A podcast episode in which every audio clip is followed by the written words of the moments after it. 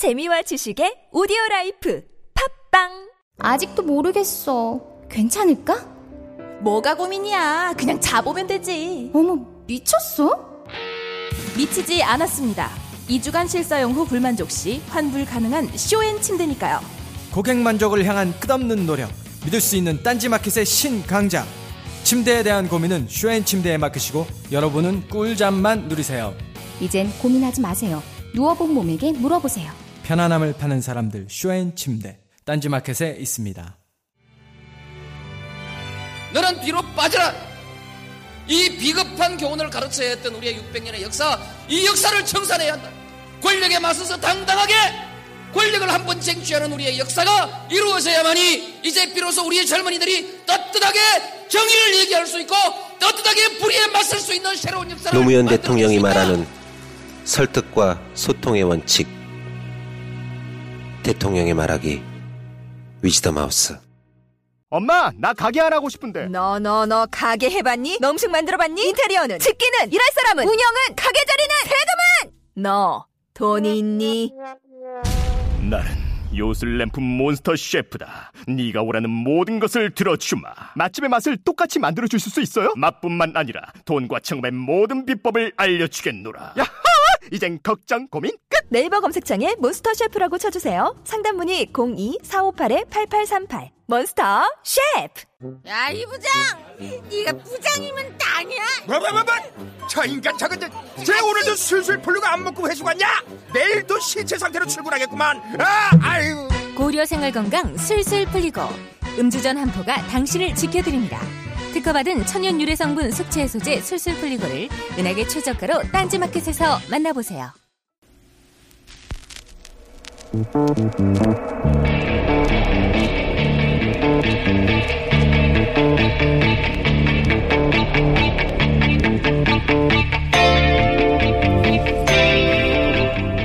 안녕하세요. 김호준입니다.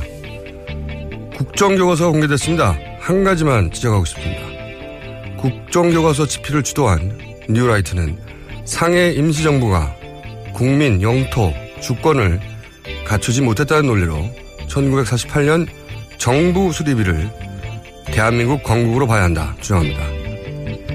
1776년 7월 4일 영국 식민지였던 미국은 독립을 선포합니다. 당시 미국의 영토는 영국 지배하에 있었고 주권은 당연히 없었고 국민은 영국 여왕의 신민이었습니다. 미국 정부가 수립된 것은 그로부터 13년 후입니다. 하지만 미국은 7월 4일을 건국일로 합니다. 당연하죠.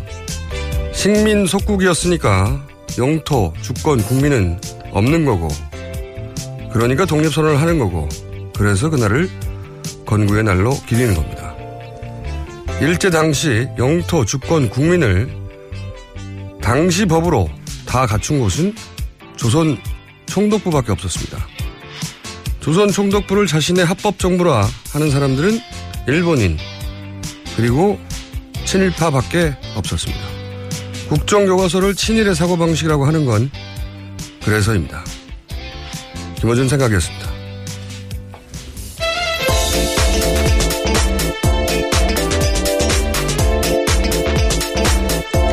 네, 첫 순서는 오늘도 매일 힘들다고 하는 요즘 송채광 기자 나오셨습니다. 요즘 매일 힘들다고 어, 출연료를 올려달라고 아, 왜 또 음해를 하고 그러십니까? 자, 전 뉴스 전해주세요. 네, 새누리당 친박계 중진인 서청원, 최경환 의원 등 8명이 어제 그 박근혜 대통령에게 명예퇴진을 건의했다 이렇게 밝혔습니다. 그 박계, 박근혜 대통령이 실제로 이 의견을 받아들여서 조기 퇴진 의사를 밝힐 경우에는 이제 탄핵안 처리 관련돼 가지고 이제 전국에 큰 파장을 불러일으킬 것이다 이런 보도가 나오고 있고요. 어, 근데 뭐랄까요? 이건 어떻게든 탄핵은 저지하고자 하는 고육지책이 아닌가. 네, 그렇죠. 어떻게 해서 이제 탄핵으로 가지 않기 위한 방법은 스스로 물러나는 거다. 여기에 이제 공감을 했다 이렇게 밝혔습니다. 그렇다는 얘기는 사실상 어, 탄핵 가결된 정도의 정족수가 네. 됐다고 자신들도 보는 거죠. 네. 근데 만약에 이렇게 해서 탄핵이 무산된다. 어차피 명예퇴진 하려고 하니 좀만 기다려달라. 네. 이런 설득을 하려는 것 같은데 근데 만약에 그래서 탄핵 이이 발의 시도가 무산되잖아요. 네. 어, 그 다음부터는 완전히 공이 저쪽으로 넘어갑니다. 무슨 얘기냐면 검찰 수사 받겠다고 했지 않습니까? 정국민 앞에서. 네, 그랬었죠. 처음에. 네. 검찰 수사를 받겠다고 한 대국민 약속, 모든 국민이 바라본 그 약속도 안 지키잖아요? 근데 이건 그보다 훨씬 더 중대한 사임이에요. 네. 이 국면을 지나고 나서 사임 안 하면 어떡합니까? 아, 그렇죠. 또 말바꾸기를 네. 할수 있다. 그리고 사임을 한다고 하지만 언제 할지는 또 어떻게 하나요? 네. 뭐 아마 언제 하겠다라고 없죠. 얘기를 하긴 하겠죠. 그제 말은 네. 어, 지금까지의 흘러간 정황을 보면 어, 이, 이 방안을 기대하며 어, 탄핵의 절차를 늦추거나 해서 될 일이 아니다. 네. 이렇게 해서 해결되지 않는다. 절대 해결되지 않는다. 네. 네. 탄핵은 탄핵대로 바로 진행해야 된다고 저는 생각합니다. 왜냐하면 이때까지 약속이 지켜진 게 없으니까요. 네. 갑자기 문자가 첫 문자가 이게 왔어요. 송채 기자 출연료를 올려라. 많은 문자 부탁드립니다. 송채 기자 네, 출연료를 올려달라고. 다음 뉴스 전해주십시오. 네, 더불어민주당과 국민의당, 정의당의 탄핵안 골격이 나왔는데요. 그 민주당과 정의당 같은 경우에는 탄핵 안에 박근혜 대통령의 형법상 직권 남용, 강요, 제3자 뇌물죄를 이제 주요 탄핵 사유로 잡았고요. 또 국민의당 같은 경우에는 뇌물죄 같은 경우에는 추가적 고려 사항으로 기재를 해서 약간의 이제 방향 차이가 나타났는데 어쨌든 오늘 안으로 야3당이 단일화를 만들어서 발의를 하겠다라고 합의를 했습니다. 탄핵을 하겠다고 하면서 이 항목을 빼는 건 여지를 남기는 거죠. 이건 저는 반드시 넣어야 된다고 봅니다. 네. 만약에 이거 이게 안 들어간다면 왜 안 들어갔는지 해명을 해야 한다고 봐요. 그 그쪽 당에서 자 다음 순요. 네, 박근혜 대통령이 김현웅 법무부 장관의 사표를 수리했고요. 또 그런데 최재경 청와대 민정수석의 사표는 어, 반려가 아니라 보류했다 이렇게 보도가 됐습니다. 보류. 네, 이 얘기는 이제 최재경 민정수석은 계속 안 하겠다고 한다는 얘기죠. 네. 이- 이 계속 설득 작업을 하고 그렇죠. 있다는 뜻인 것 같습니다. 청와대에서는 말리는데 계속 안 하겠다는 뜻을 굽히지 않는다는 뜻이겠죠. 그러니까 뭐 보리로 나오는 것이고. 예. 그런 뉴스네요. 결국 못 잡을 거라고 봅니다, 저는. 자, 다음 뉴스는요? 네, 어제 정부가 국정 교과 역사 교과서를 공개를 했는데요. 그 내용 내용을 보면 이제 박정희 정권의 공을 부풀리고 또 과를 좀 합리화하려고 하는 경향이 뚜렷하다 이런 분석이 지배적으로 나오고 있습니다. 그 예. 친일파 서술에 대한 서술도 이제 기존 검정 교과서보다 대폭 축소됐다 이렇게 음. 나오고 있죠. 친일파라는 단어 자체가 안 나와요. 네, 저도 이게 이제 그 이복 형태로 공개됐거든요. 다 보진 못했는데 검토한 분들도 공통적으로 지적하는 게 친일파라는 단어가 사라졌습니다. 매우 뚜렷한 의도가 있는 거죠. 네. 근데 이런 국정 교과서를 만드는 이유가 뭐라고 생각하십니까? 글쎄요 이유. 아버지의 명예 회복을 위해서라는 게좀 그렇죠. 지배적인 네. 해석 아닐까요? 그 뭐 저도 그렇게 생각하는데 네. 저는 이제 저 다 보지는 못했지만 음, 무슨 생각이 들었냐면 내용을 보면 대부분 그 예를 들어서 유관순을 안 가르친 국정교과서 처음에 추진 논리가 네. 유관순도 안 가르치는 근데 사실 그게 어 말이 안 되는 게 초등학교 때 유관순을 다 배우고 네. 그렇기 때문에 고등학교 때는 더 이상 언급할 필요도 없는 네. 건데 이제 그런 논리를 이제 공격을 했거든요. 근데 정작 유관순 그 여사에 대한 이야기는 몇 줄 없어요. 네. 여기에. 근데 박정희 대통령 이야기는 10페이지가 넘습니다. 10페이지가. 자세하게. 새마을 운동도 막. 네, 맞습니다. 그러니까 대통령, 박근혜 대통령이 아버지를 생각하며 이런 일을 추진한 것 같긴 한데요. 근데 아버지에 대한 제사를 꼭 국정교과서로 드려야 되겠냐 이거죠. 그렇죠. 굉장히 중요한 이 교, 교과서 문제를 아버지의 네. 명예 회복을 위해 써야 하느냐. 가족들끼리 제사 지내면 되잖아요. 전 국민이 교과서로 제사를 꼭 지내야 됩니까? 저는 보자마자 그런 생각이 들었어요. 어, 이 문제는 근데 저희가 어, 잠시 후에 교육감 어, 연결해서 서울시 교육감 연결해서 저, 짚어보기로 하겠습니다. 해서 이 문제는 여기까지 하고요. 자, 저희가 이제 주시하는 인물들 있지 않습니까? 네. 이분들에 대한 수사가 이루어지지 않는다면 검찰 수사는 제대로 되지 않은 것이다. 김기춘 전 비서실장, 우병우 전 민정수석 네. 이두 분들에 대한 주시 대상들이죠 저희의 네. 주시 뉴스의 주시 대상들 이분들 관련 뉴스를 좀 전해주십시오. 네, 먼저 우병우 전 민정수석 관련된 뉴스를 좀 전해드리면요. 그 예전에 나왔던 뉴스 중에서 그 지난 6월에 검찰이 롯데그룹을 압수수색을 했을 때그 네. 롯데그룹에서 K스포츠 재단에 추가 지원금을 냈었는데 그 추가 지원금 돌려받자마자 바로 다음날 압수수색에 들어갔다. 그래서 네. 이제 이 K스포츠 재단 쪽에서 압수수색에 들어갈 걸 미리 알았다는 거 아니냐 이런 네. 보도가 나왔었는데 거기까지는 알아, 어, 나온 뉴스고. 그러니까 오늘 새로 나온 보도는 뭐냐면 그 롯데그룹 압수수색을 할 때 두 차례에 걸쳐서 했는데 사실 첫 번째 수사 그 압수수색을 할 때는 그 추가 지원금을 냈던 계열사들은 압수수색을 하지 않고 그 중간에 어, 계열사들이 그 추가 지원금을 돌려받은 뒤에 두 번째 압수수색에서 그 나머지 계열사들을 압수수색을 했다 이런 내용입니다. 아, 그러니까 70억을 돌려줬는데 롯데가 네. 그게 이제 압수수색 바로 전날 최순실 씨가 돌려주라고 해서 돌려줬는데 네.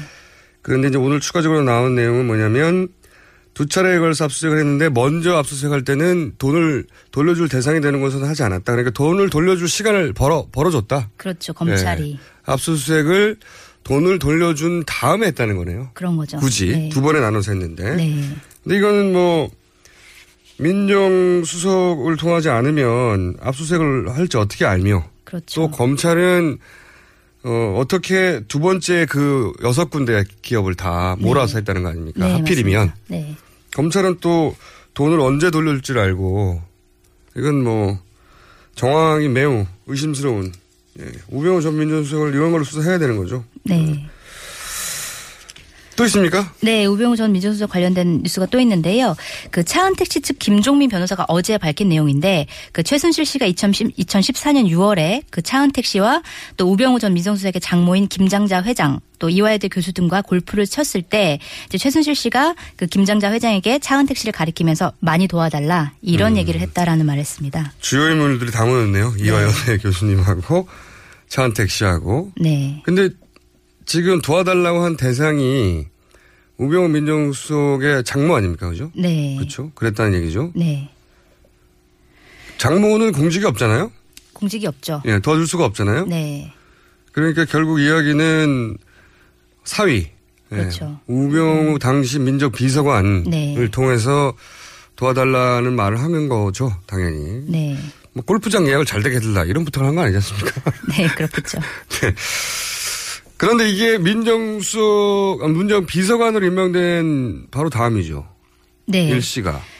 2014년 5월에 이제 임명이 됐는데 네. 그 골프를 친 건 6월이니까 임명된 직후죠. 바로 다음. 네. 근데 지금까지 그 최순실 씨의 작업 방식, 네. 작업 프로세스를 보면 그 요직에 자기 사람을 꽂지 않습니까? 네. 그렇죠. 그리고 그 사람을 통해서 항상 시스템을 움직이는데 이 경우에도 뭐 무병우 민정 비서관이 임명된 것 자체가 네. 최순실 씨의 힘이었다라는 얘기도 있죠. 예, 그 이야기는 당시 청와대 근무했던 조홍천 네.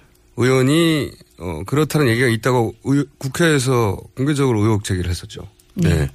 이게 연결되는 거겠죠. 그러니까 본인이 거기 가도록 힘을 써준 다음에 어, 다음에 가서 이 사람을 좀 봐달라고. 네. 이게 연결 굉장히 굉장히 강한 의혹이 드는 내용이네요. 이거 검찰이 수사할까요? 언론 이 정도까지 어, 취재해서 바쳤으면 해야 되는 거 아닌가? 네, 그렇겠죠. 그런 의무가 있겠죠, 검찰한테는. 근데 지금까지는 우병우 민정수석 관련해 가지고 수사가 제대로 이루어진 적이 없지 않습니까? 네, 안 그래도 이제 그것과 관련된 뉴스도 또 나왔는데요. 그 우병우 전 수석이 자기네 가족 회사인 정강 운영에 관여했다. 이런 수사를 지난 8월에 그 검찰에서 했었고 하도 뭐라고 하니까. 네. 예. 그래서 정강을 압수수색한 적이 있었는데 이 정강은 이제 부인이 대표 회사로 있는 회사죠. 네. 그랬는데 압수수색 당시에 그 우전 수석의 이제 신분증과 검사 시, 시절에 이제 재직했던 기념패가 그 사무실에서 발견이 됐었 거든요. 네. 그래서 이제 마치 사무실을 자기 것처럼 썼고 결국 요 정강의 회사 돈을 빼돌렸다는 의혹에서 우병우 수석도 연관돼 있다라는 이 고리가 나온 건데 이걸 발견했음에도 압수를 하지 않았다. 음. 이제 이런 보도가 나온 겁니다. 작은 뉴스네요. 그러니까 이게 네. 애초에 우병우 전 민정수석에 대해서 어, 언론 또는 뭐 야당에서 공격이 있으니까 네. 하긴 했어요 뭔가를. 그게 뭐냐면 가족회사 횡령이거든요. 부인회사 횡령. 지난번에 제가 말씀드린 적이 있는데 이거 횡령이 입증이 된다고 해도 벌금 100만 원 정도 순 일이거든요. 이- 네, 작은 부분이죠. 네, 이거 가지고 좀 문제 삼는 게 아니잖아요. 그 민정수석 있을 당시에 자신의 직권을 남용해서 최순실 씨의 이 국정농단에 어, 기여한 거 아니냐 이걸 따져야 되는데 네. 지금 검찰이 우병우 전 민정수석을 다- 어, 수사했던 것은 부인 회사 돈을 좀 쓴 거 아니야? 이거예요. 네. 어쨌든 그 작은 걸로 작은 걸로 수사를 함에도 불구하고 그것도 네, 그것도 네. 이제 좀 봐준 증거를- 거 아니냐. 네. 네. 정보가 분명히 있었는데 압수하지 않았다. 예. 그래서 저희가 우병우 전 민정수석을 제대로 수사하느냐 아니냐가 검찰 의지를 읽을 수 있는 바로미터라고 계속 주장하는 겁니다. 네. 다음 주 넘어가기 전에 문자가 굉장히 재밌는 게 하나 왔네요. 노홍철 씨라고 저를 문자에 여기 노홍철 씨 진행하는 방송 아닙니다. 참. 번호를 잘못 하셨나 봐요. 네. 저는 참고로 김호준이라고 합니다. 노홍철 씨 하면서 계속 이렇게 구구절절한 사연이 왔어요. 목소리가 비슷했나요? 네. 아마, 아마 번호를 착각하신 것 같습니다. 혼을 내드리고 싶네요. 다음 주 전해 주십시오. 네, 이번엔 김기춘 전 비서실장 관련된 뉴스인데요. 네. 그 김종 전 문화체육부 그 문화체육관광부 전 이차관이 최근 이제 검찰 조사를 받았는데 네. 이 검찰 조사에서 차관에 취임한 직후에 김기춘 전 실장이 정유라를 돌봐주라고 말했다 이렇게 아. 이제 진술을 했다라는 내용이 보도가 됐습니다. 야, 이거 오늘의 주시 뉴스 나왔네요. 네, 김종 전 차관이 지금 이제 이미 구속돼 있죠. 네, 김기춘 비서실장이 자기를 불러서 네, 정유라를 돌보라고 했다. 네. 여태까지 나온 이야기 중에 김기춘 전 비선실, 비, 비서실장을 비선실장이라고 제가 할 뻔했습니다. 딱히 틀린 용어 같지는 않네요. 그러니까 비선도 네. 실장을 하신 것 같은데. 가장 센 이야기네요. 왜냐하면 그 처음 나온 얘기가 차은택 씨가 어, 최순실 씨가 어딜 가보라고 해서 갔더니 네. 거기 김기춘 비서실장이 있었다. 네. 이 얘기를 주말에 이제 폭로를 했죠. 네. 변호사를 통해서 본인네.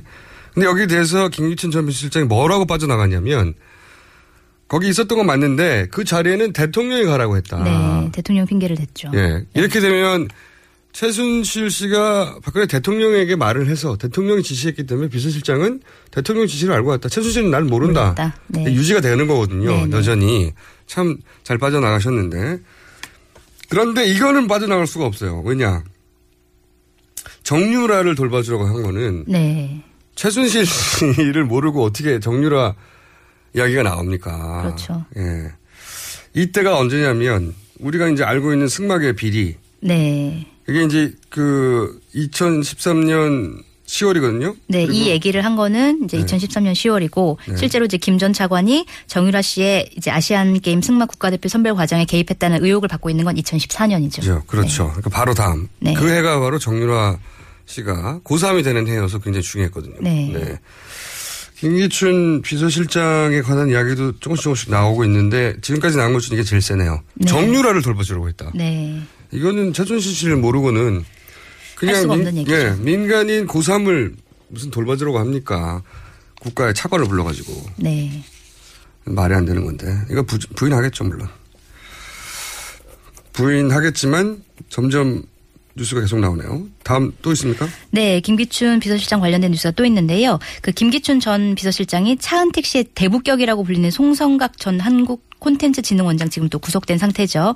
이 사람을 청와대에서 독대하고 또 송 전 원장에게 충성 의사를 물었다 이런 증언이 또 나왔습니다. 아, 최순실 씨 라인인 송성각 전 컨텐츠 진흥원장을 불러서 네. 예, 독대를 했다. 네, 예. 그때는 이제 원장을 하기 전이었고 당시에는 이제 홍상표 한국 콘텐츠 진흥 원장의 임기를 4개월 남기고 갑자기 이제 사표를 낸 직후였는데 보도 내용을 보면 청와대가 압력을 넣어가지고 전 원장을 사표를 내게 했고 그 자리에 이제 송성각 전 원장을 이제 내정을 했다. 그래서 부른 것- 것이다. 이렇게 보도가 나오고 있습니다. 음. 물론 보도에 따르면 송상표 당시 원장이 임기가 남아서 안 된다고 했는데 네. 계속 어 계속 압력을 가했고 그래서 굉장히 힘들었다는 얘기도 언론 보도가 있었죠. 그리고 어 이 사실을 이미 어, 송 전 원장은 알고 있었고 그래서 주변 사람들에게 압력을 가하는데 자꾸 그만두지 않으려고 한다. 뭐 이런 얘기도 했다고 하고. 네. 이 사람들 알고 있었다는 거죠. 네.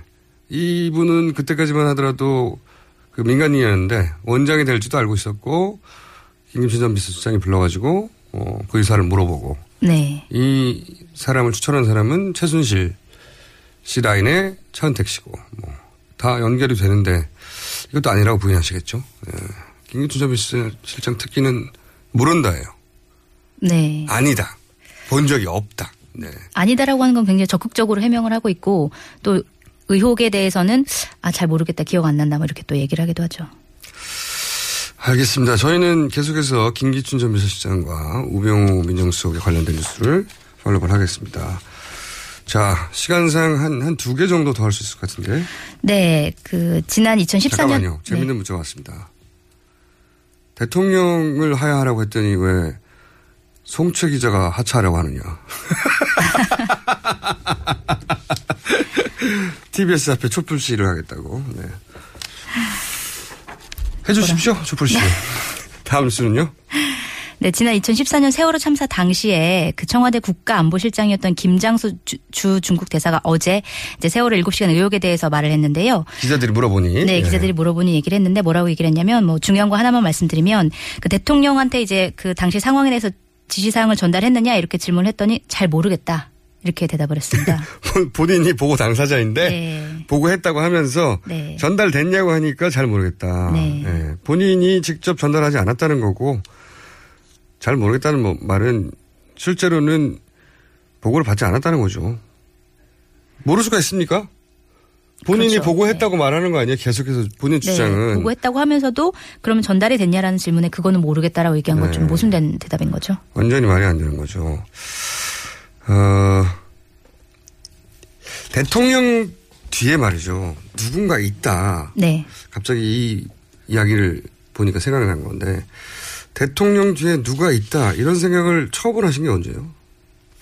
저요. 네. 어, 저는 이제 2011년도부터 한, 그, 당시 한나라당 시절에 출입을 했었는데, 네. 그때 당시에 그 다음에, 다음 해에 그 박근혜 대통령이 당시 비대위원장이 됐어요. 네. 2012년 초에. 이미 12년 때 네. 알고 있었다는 거죠. 그때 지금? 왜냐면은 소문이 굉장히 파다했고 뭐 네. 친박들 사이에서도 좀 대통령한테 뭔가를 보고를 하면 보고서를 주면 박근혜 대통령이 이렇게 대답을 한다는 거예요. 음. 놓고 가세요. 그러면서 다음 날이나 아니면 시간이 좀 지난 다음에 그거에 대해서 이제 지시사항이 나왔는데 음. 도대체 누가 뒤에 있는지 모르겠다라는 얘기는 끊임없이 나오고 있었죠. 음. 그래서 이제 그때 당시에 뭐 비서실장을 지냈던 이제 의원들한테 아 도대체 누가 있는 것 같냐라고 되게 여러 차례 물어봤는데 그때마다 모르겠다 이렇게 음. 이런 대답을 들었었죠. 저는 대통령이 누군가의 연출을 연출에 의해서 조정당한 꼭두각시 아니냐 네. 이런 생각을 구체적으로 한 게 아니냐면 세월호 때 안산 체육관 있지 않습니까? 네. 네.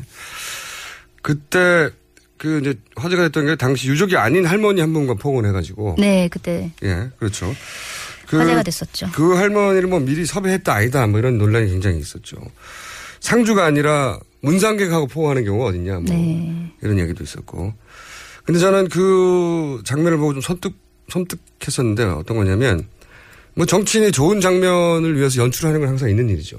있는 일인데 그날의 장면 좀 유달 나왔어요. 이제 다른 각도의 카메라 장면을 보시면 박근혜 대통령이 아이들 영정이 왼쪽에 있는데 한 번도 안 쳐다봐요. 영정을요? 네. 보통 그 정치인들도 많이 거기 갔잖아요. 자연스럽게 보게 됩니다. 누가 시키지 않아도 너무 많은 아이들이 거기 사진이 걸려 있고 압도적이거든. 압, 아, 표현이 적, 적절치 않은데 압도적이라는. 하여튼 쳐다보지 않을 수가 없어요. 네. 그 장면을. 그런데 한 번도 안 봅니다. 그 장면을. 그리고 뭐만 하냐면 다른 각도에서 카메라를 보면 오로지 정면 카메라만 봐요. 음. 그리고 정해진 위치라고 생각되는 것을 이렇게 왔다 갔다 만 합니다. 네. 앞만 보면서. 그러다 갑자기 할머니한테 가는 거거든요. 그, 그때 이제 제가 그 장면을 보고 제가 하는, 개인적으로 하는 인터넷 방송이 하나 있는데 그게 이제 2010년 5월이에요. 네. 제가 그때 방송을 보면서 무슨 말을, 기록으로 남아 있는 겁니다. 무슨 말을 했냐면 진짜 대통령이 따로 있다. 네. 어, 누가 이걸 기획하는 거냐. 대통령은 그 연출을 정확하게 따르고 있는 것 같다. 다른 사람이 대통령이다라는 말을 제가 거기 방송에 남겨놨어요. 확인해 보세요. 제출하셨군요. 네. 근데 왜 그 장면이 그렇게 인상적이냐면 사람, 사람인 이상 그럴 수가 없거든요.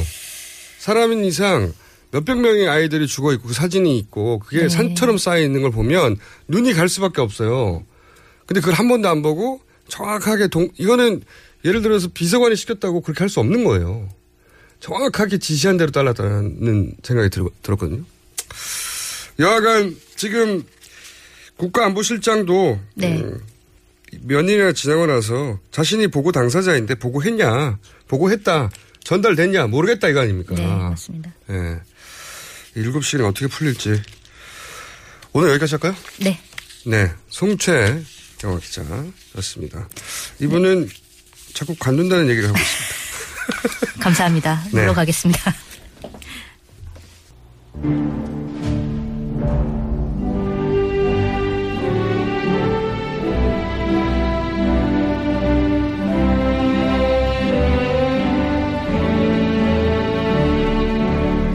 국민 여러분 안녕하십니까?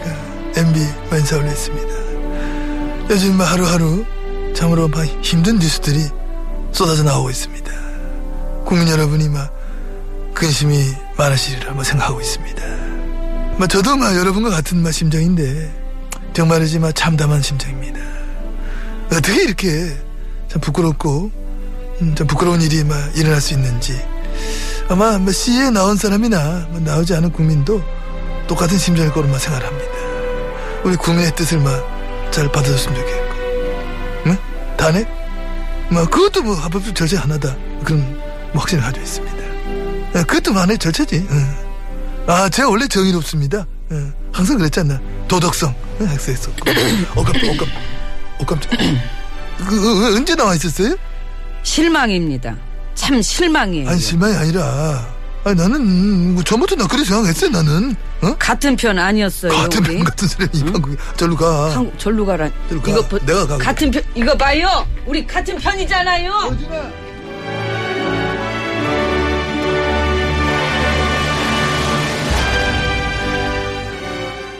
아무도 묻지도 따지지도 않고 가입하셨다고요? 보험은 너무 어려워요. 걱정 마십시오. 마이보험 체크가 도와드립니다. 1800-7917 마이보험 체크로 지금 전화 주세요. 1800-7917 이미 가입한 보험이나 신규 보험도 가장 좋은 조건을 체크해서 찾아드립니다. 인터넷 한글 주소 마이보험.com 또는 카카오톡에서 아이디 검색 마이보험을 친구 추가하여 상담하실 수 있습니다. 굶고 뛰고 땀 빼고 다 해봤다. 그래봐야 소용없었다. 다이어트는 결국 먹는 게 문제다! 동결건조 채소와 곡물, 단백질, 그리고 효소와 비타민, 미네랄로 만든 다이어트 전용 그린 스무디로 하루 한두 끼만 바꿔 드세요. 검색창에서 비타샵을 검색해 주세요.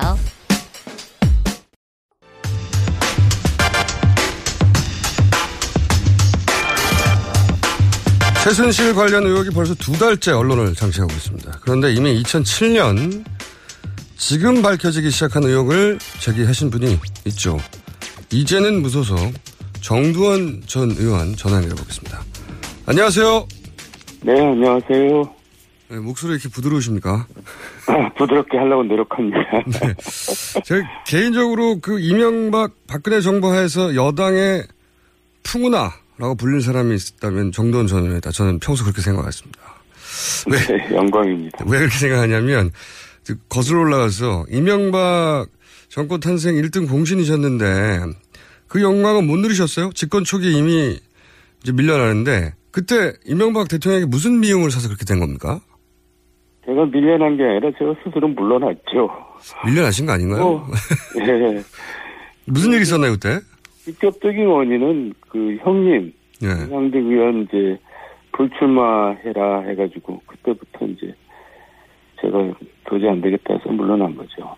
권력 사유와 사인방 이렇게 이제 이야기도 하셨고 그때 그죠? 네. 그 이후로 지난 10여 년간 사건 사고 참 많이 겪으셨는데 그 출발점이 그때가 아니었나 싶어서 제가 말씀드린 건데. 네. 근데 대부분 보면 본인이 어떤 상황을 참거나 가만히 있지를 못하고 들이받아서 그렇게 된 거 아닙니까? 제가 이렇게 고분고분하지 못한 게 제 이제 흠인데요. 그러다 보니까 제가 누릴 걸 못 누리고 맨날 이렇게 좀 고생을 하는 편입니다. 의원님 좀 소리를 좀 크게 해주십시오. 좀 작게 들리는데. 네, 그러겠습니다. 예. 그러니까 제가 이제 직접 보지 못했지만 언론 보도를 보면 고분고분하지 못하고 말씀하신 표현대로 아닌 건 아니라고 말해야 직성이 풀리는 성격이라서 윗사람들이 다루기 어려워하잖아요. 그러면 근데 네. 이제 본인은 계속 말하고 그래서 또 찍히고 그런데 또 혼자 힘으로 대살아나고 뭐 대략 그런 분이 아닌가 그렇게 해서 푸근하다 음. 저는 살아났다가 죽었다가 그러다가 지금 또 죽어버렸습니다. 그래서 제가 여당의 푸근하라고 혼자 별명을 지어왔습니다.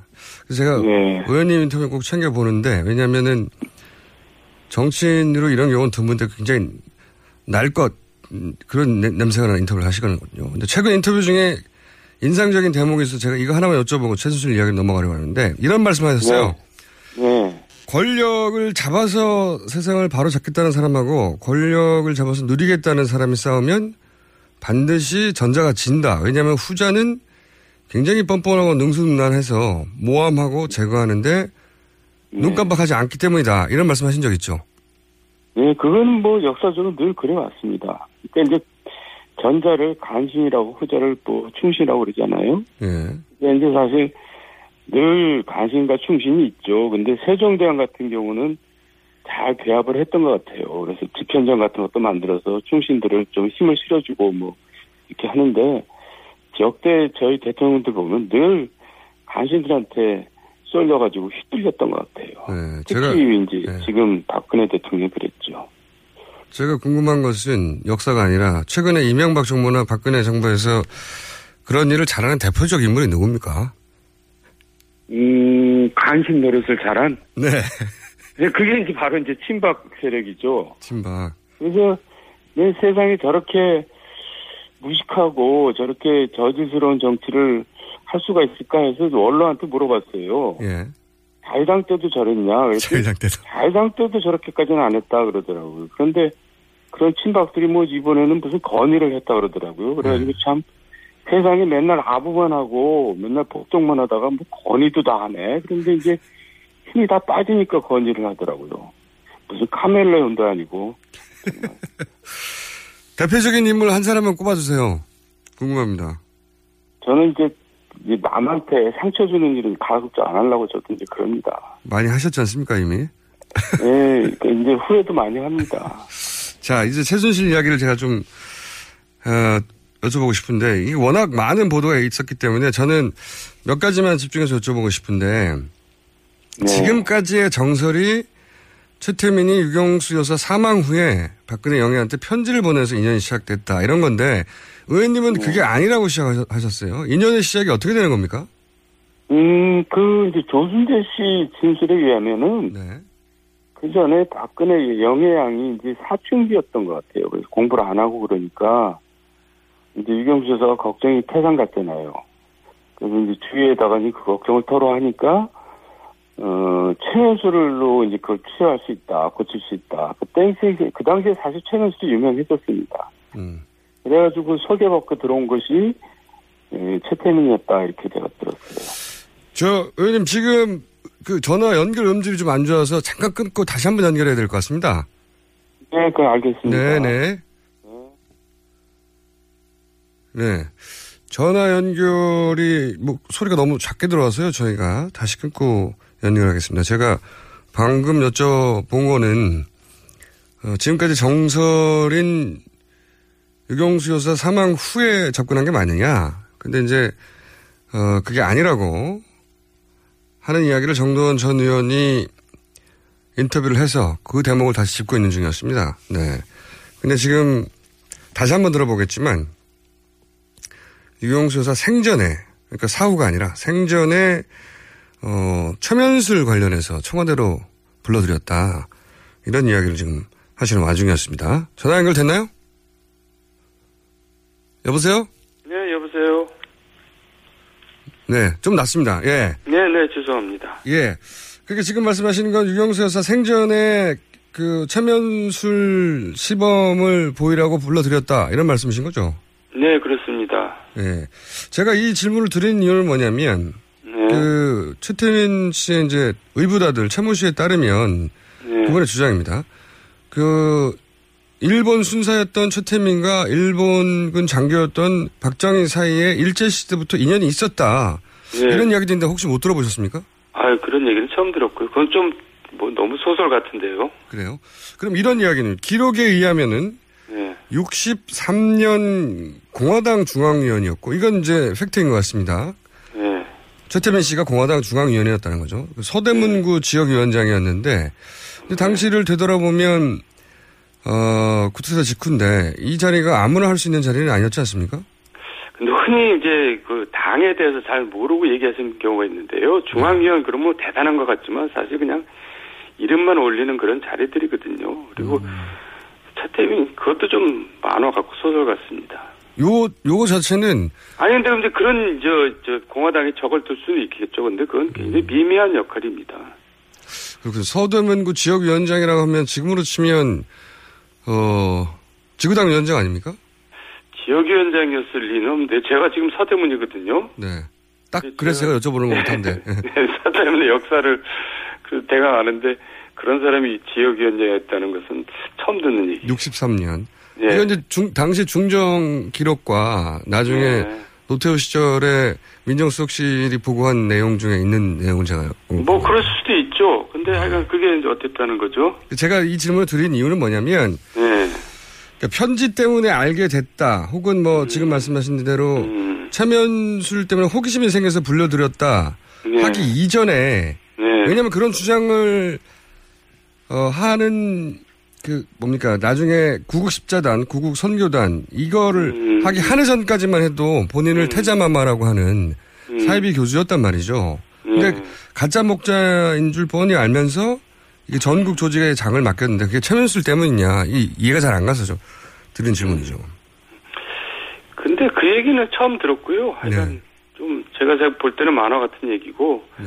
그렇다면은 박정희가 최, 최태민을 이렇게 조사하고 그랬겠어요. 하여간 그 얘기는 그렇게 또 중요한 얘기 같지는 않은데요. 요 그럼 한 가지만 더 연결해 질문 드리면 제가 이제 질문의 의도가 뭐냐면 혹 혹여 왜냐하면은 이제 편지나 최면술 정도로 당시 대통령이 가족에게 한해 직전까지 태자마마라고 하는 사이비 교주를 가짜 목사인 줄 뻔히 알면서 붙여줬겠냐 이런 이야기인데 근데 그렇게 했던 이유가 당시 정권에 상당한 부담이었던 이제 진보 기독교계를 네. 구국 선교단과 같은 단체를 통해서 제압하기 위해서 그랬던 거다. 그래서 최태민을 활용한 측면이 있냐 있지 않느냐 박근혜 전, 전- 전 대통령이 네. 이런 가설인데요. 그 정권 유지의 수단으로 최태민이 확- 필요했던 부분이 있다. 네. 뭐 이런 가설입니다. 하여튼 이 부분은 들어보신 적이 없다는 거죠. 뭐 결과적으로는 그렇게 됐겠지만은 결과적으로. 예, 예. 알겠습니다. 두 번째 질문은 이겁니다. 이 부분은 좀 아시는 대목일 것 같은데, 박정희 대통령 사후에 많은 기록 중을 보면 박근혜 대통령이 유경재단, 영남대학 이런 운영 일체를 최태민 일가에 이름하지 않습니까? 네. 네. 이게, 여긴 질문인데요. 이게 최 씨 일가가 박근혜 대통령의 재산을 뺏은 겁니까? 아니면 박근혜 대통령이 자신의 자산을 대리 관리시킨 겁니까? 음, 대리 관리죠. 근데 그 박근혜 대통령과 최태민 일가는 사실 한 일심 동체입니다. 그러니까 그 재산을 명의 신탁했다고 볼 수도 있는 거죠. 그리고 이제 그, 그 재산을 뺏은 게 아니라 그 남의 재산들을 뺏은 거죠. 그 대학교 주변에 있었던 남의 재산들을 뺏어가지고 이제, 부정적으로 취- 취득한 거 아닙니까? 그러니까 이제 박근혜 대통령의 재산을 뺏은 건 아니고 명의신탁 받은 것이고 또 남의 재산을 뺏었고 그렇게 되는 거죠. 그렇죠. 제가 이 질문을 드린 이유는 뭐냐면 결국 그 최씨 일가 재산이 박근혜 대통령의 차명 재산 아닌가 이런 의혹이 있거든요. 음, 그 이제 충분히 그렇게 생각할 수가 있죠. 박- 조순재 씨 진술에 의하면. 왜냐하면 박정희 대통령 사후에 몸뭉식 돈이 들어왔다고 이렇게 얘기를 하거든요. 그 이제 우리 박정희 대통령은 우리 국민들이 재산이 영원이라고 생각하는 경향이 있어요. 근데 그럴 리가 없잖아요. 그리고 그 당시에는 뭐 재산 등록하던 시절도 아니고 그 재산들이 분명히 있었을 텐데 그게 이제 무슨 박지만이나 박근영 동생들한테는 전혀 가지 않고 어디로 갔냐 이거죠. 이제 그게 이제 추론이 성립이 되는 거죠. 알겠습니다. 그런 그런 의혹이 있고 뭐 합리적인 추론이다 이렇게 보시는 거죠. 예. 네네. 그러니까 이제 제가 이런 질문을 드린 이유 중에 하나는 뭐냐면 이제 일부 언론에서는 최 씨 일가에게 박근혜 대통령이 당에서 불쌍하다 이렇게 보, 바라보는 관점이 있는데 상호 서로를 필요했던 부분이 있는 게 아니냐 이런 질문이기도 합니다. 필요한 건 아니고요. 그 철이 없는 거죠. 어떻게 그 재산을 갖다가 이렇게 이상한 사람들한테 맡깁니까? 우리가 보기도 이상한 사람들이잖아요. 근데 사람 구분을 못 하는 거죠. 사리 분별을 못 하고. 그리고 사실 불쌍하죠. 저는 대통령께서 지금까지 뭐 잘못된 일이 많이 있었지만은 또 개인적으로는 굉장히 좀 안 됐다고 생각합니다. 얼마나 지금 있죠. 고통스럽겠어요. 이, 저는 이제 요즘의 요지는 일방적으로 당한 게 아니라 예, 네. 재산 관리에 필요한 부분도 있, 긴 있었다. 네. 아니 그래서 사교적인 부분도 있다고 그러잖아요. 사교들의 특징이 그런 게 있잖아요. 모든 재산을 갖다 바치는 게 있잖아요. 그래서 사교적인 부분이 있다 이렇게 얘기하는 거죠. 자, 워낙 거침없이 얘기하시니까 제가 연결하는 김에 이 질문을 좀 드리고 싶습니다. 그 여권 잠룡들에 대해서 비교적 가까이 보신 분이니까 솔직한 평가도 듣고 싶은데 우선 반기문 사무총장의 정치인으로서의 가능성은 어떻게 평가하십니까? 근데 우리나라 사람들은 정치에 대한 전문성을 인정하지 않아요. 우리가 교육도 마찬가지잖아요. 우리가 보통 교육하면 다, 다 아무나 다 얘기하잖아요. 그러니까 이제 다 자기가 교육은 다 안다고 얘기하는 거죠. 그런 것처럼 정치도 다 얘기합니다. 저는 그렇지 않거든요. 정치도 분명히 전문성이 있어요. 그래서 정치 부기자도 아무나 하면 안 되거든요. 방기문 씨 같은 경우는 정치에 대한 전문성이 저는 없다고 봅니다. 그래서 이명박 대통령도 마찬가지고요. 뭐 내가 큰 기업을 뭐 수십 개를 운영해 봤으니까 뭐 이런 나라 정도야 보통 그렇게 말씀을 많이 하셨거든요. 근데 정치는 그런 게 아니죠. 정치는 절차와 과정이 중요한 거고 타협과 배려, 안배 이런 게 중요한 거거든요. 그 그런 거를 이제 경험이 없고 모르고 덤벼들면은 결국 그 일을 잘못 다 되게 만드는 거죠. 반기문 사무총장에 대한 평가는 알겠고요. 이 최근에 대선 불출마를 선언한 김무성 전 대표의 국가 지도자로서의 자질은 어떻게 보십니까? 저는 일단 대권 주자의 기준이 뭔지, 뭔지 잘 모르겠어요. 그냥 요즘 지지율로 보통. 다, 다 지지율, 뭐, 뭐, 다 대권 주자라고 뭐 아무나 뭐 그래도 되는 건지. 그리고 국민들은 떡 줄 생각도 없는데 나 떡 안 먹겠다 뭐 그래도 되는 건지. 그래서 이제 저도 이제 대권 부출마 선언을 할까 지금 고민 중에 있거든요. 그렇잖아요. 뭐 일정한 기준이 지나면 뭐 대권 주자라고 그러니 그래야지 그냥 아무나 다 대권 주자라고 그러면 됩니까? 본인은 스스로 그렇게 생각 안 하신 것 같은데 보시기에 어, 국가적 지도자로서의 자질은 어떻게 평가하십니까? 지지율은 그렇고. 예. 아니 일단 뭐 저 개인적으로야 이제 그분을 뭐 좋아하는 면도 있고 그런데 개표 시절에 박근혜 대통령과의 관계를 보면은 정말 좀 한심했어요. 그러니까 얼마든지 본인이 자기 역할을 할 수 있었는데 또 그럼으로써 자기가 대권주자로서 발돋움할 수 있었는데 번번이 30시간 법칙을 지키면서 이제 꼬리를 내렸거든요. 그래가지고 결국 한나라당도 새누리당도 이경이 된 거 아닙니까? 그러니까 거기서부터 일단 저는 이제 문제가 있다는 거죠. 개헌 얘기는 어떻게 평가하세요? 그러니까 제3지대 뭐 안철수 전 대표와 연대도 가능하다 하면서 개헌 얘기를 계속 하는데 그러니까 이제 대권 불출마 선언을 했지만은 권력에 대한 의지는 이제 버리지 않는 거죠. 그러니까 보통 내각제를 하면은 이제 정파끼리 서로 뭐 연대도 하고 나눠 먹게 하는 거 아닙니까? 뭐 그런 정치적 계산이 있겠죠. 알겠습니다. 나눠 먹기라고 평가하시는군요. 그 개헌의 의도를. 이건 어떻습니까? 유승민 전 대표가 네. 어, 상당히 진중한 분이고 어, 여러 곳에서 좋은 평가를 받는데 장단을 한번 짚어보자면 어떻습니까? 근데 이제 뭐 생각이 좀 뭐 뭐랄까 진취, 진취적이고 용기가 있는 건 좋은데 또 이상하게 그 TK 본류 적자라는 그런 또 자부심이 있어요. 특유의 이제 TK들의 특성이 있잖아요. 예, 예. 그래서 이제 거기를 이제 벗어나지를 못하고 또 벗어나기를 두려워하는 것 같아요. 사실 지금 어떻게 보면 유승민 판이거든요. 새- 새누리당뿐만 아니라 전국의 판이. 유승민 판이라는 건 어떤 의미죠? 아니 본인이 지금 얼마든지 움직임에 따라서 전개가 여러 가지 모양이 바뀔 수가 있고 보수 주도할 수가 집결에 있죠. 예. 보수 집결에 축이 될 수 있는 판인데 네, 새로운 보수의 축이 될 수가 있는데 그 대구에서 그냥 그못 빠져나오고 꽁꽁 묶여갖고 있으니까 제가 볼 땐 답답하죠. 음. 그런 면에서는 한계가 있는 겁니다. 아하. 굉장히 날카로운 지적이신데. 그 외에, 아, 이분들은 아직 지지율이 안 돼서 언급할 정도가 아니라고 생각할지 모르겠는데, 어쨌든 남경풀 경기도지사나 원희룡 제주도지사는 어떻게 평가하십니까? 그러니까 남경필 지사는 저하고 이제 정치적으로 같이 뜻을 같이 해왔고요. 예, 오래됐죠, 인연이. 예, 그래서 같이 또 탈당을 한 것이고. 예. 원희룡 지사에 대해서는 뭐 잘 모릅니다. 제가 그분은 하도 이렇게 속이 뭐 깊고 복잡해가지고 그래서 평가를 하기가 힘듭니다. 같이 탈당하셔가지고 어떻게 하시려고 탈당하신 거예요? 다음, 다음 스텝이 뭡니까? 그러니까 일단 새누리당이 예. 에, 정말 대통령과 마찬가지로 탄핵 받아야 될 정당이잖아요. 응?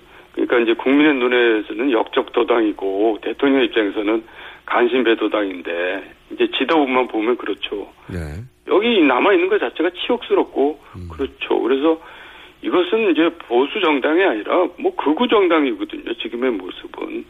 그래서 건전한 보수 정당이 이제 세워져야 되죠. 그래서 광야에 나와서 작은 미라리를 대자 해가지고 나온 건데 사실 앞길이 캄캄합니다. 하지만은 10년대로 가는 거죠. 뭐 캄캄하다고 그냥 그냥 비굴하게 그, 그, 보수 정당도 아닌 데서 웅크리고 앉아 있어야 되겠습니까? 그러니까 소위 그 쭉 로드맵이 만들어졌고 다 정해진 게 아니라 일단 더 이상은 있을 수 없어서 결단부터 했다 이런 말씀이시네요. 어, 로드맵 도 믿긴 있겠지만은 세상이 어떻게 자기네들 마음대로 됩니까? 그런데 그렇습니다. 일단 이제 탄핵이 이루어진 다음에는 무슨 움직임이 있을 겁니다. 네. 얼마나 탈당할 거라고 예상하세요?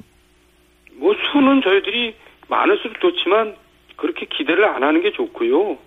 저희들은 수보다도 질이 중요하다고 생각합니다. 내용이.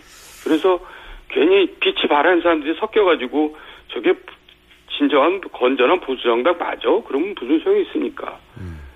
그러니까 제대로 된 사람들끼리 모여서 정당하는 게 맞죠. 제가 이제 시간이 거의 다 돼가지고 앞으로 이제 있을 때마다 자주 연락드리겠는데 전화를 끊기 전에 꼭 한 가지만 여쭤봐야 되겠습니다.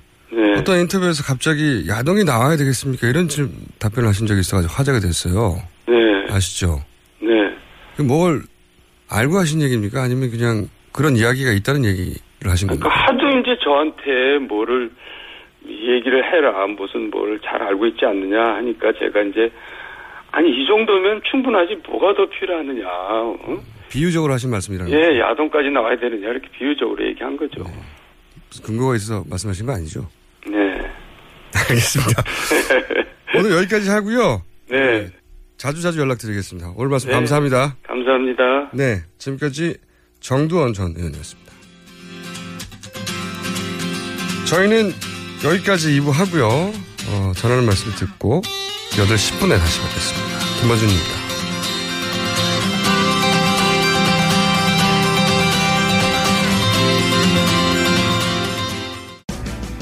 우리 동네에서 일어나고 있는 다양한 소식들을 전하고 모두가 마을을 활용할 수 있도록 도와드리겠습니다. 제가 인터뷰한 결과에 의하면 면목동 지금 우리가 미디어번 주변에도 거의 다 배발. 동네 얘기, 친구 얘기, 세상 돌아가는 이야기 모두 나눌 수 있는 마을 미디어 팟캐스트.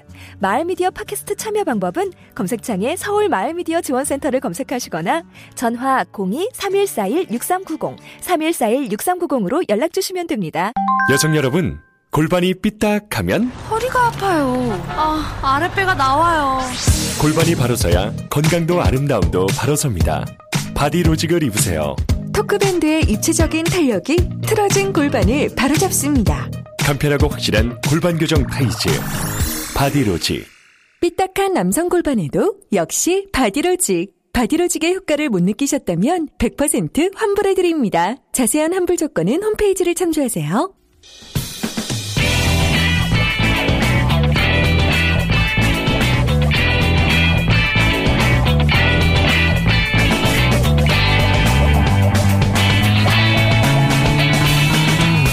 김어준의 뉴스 공장.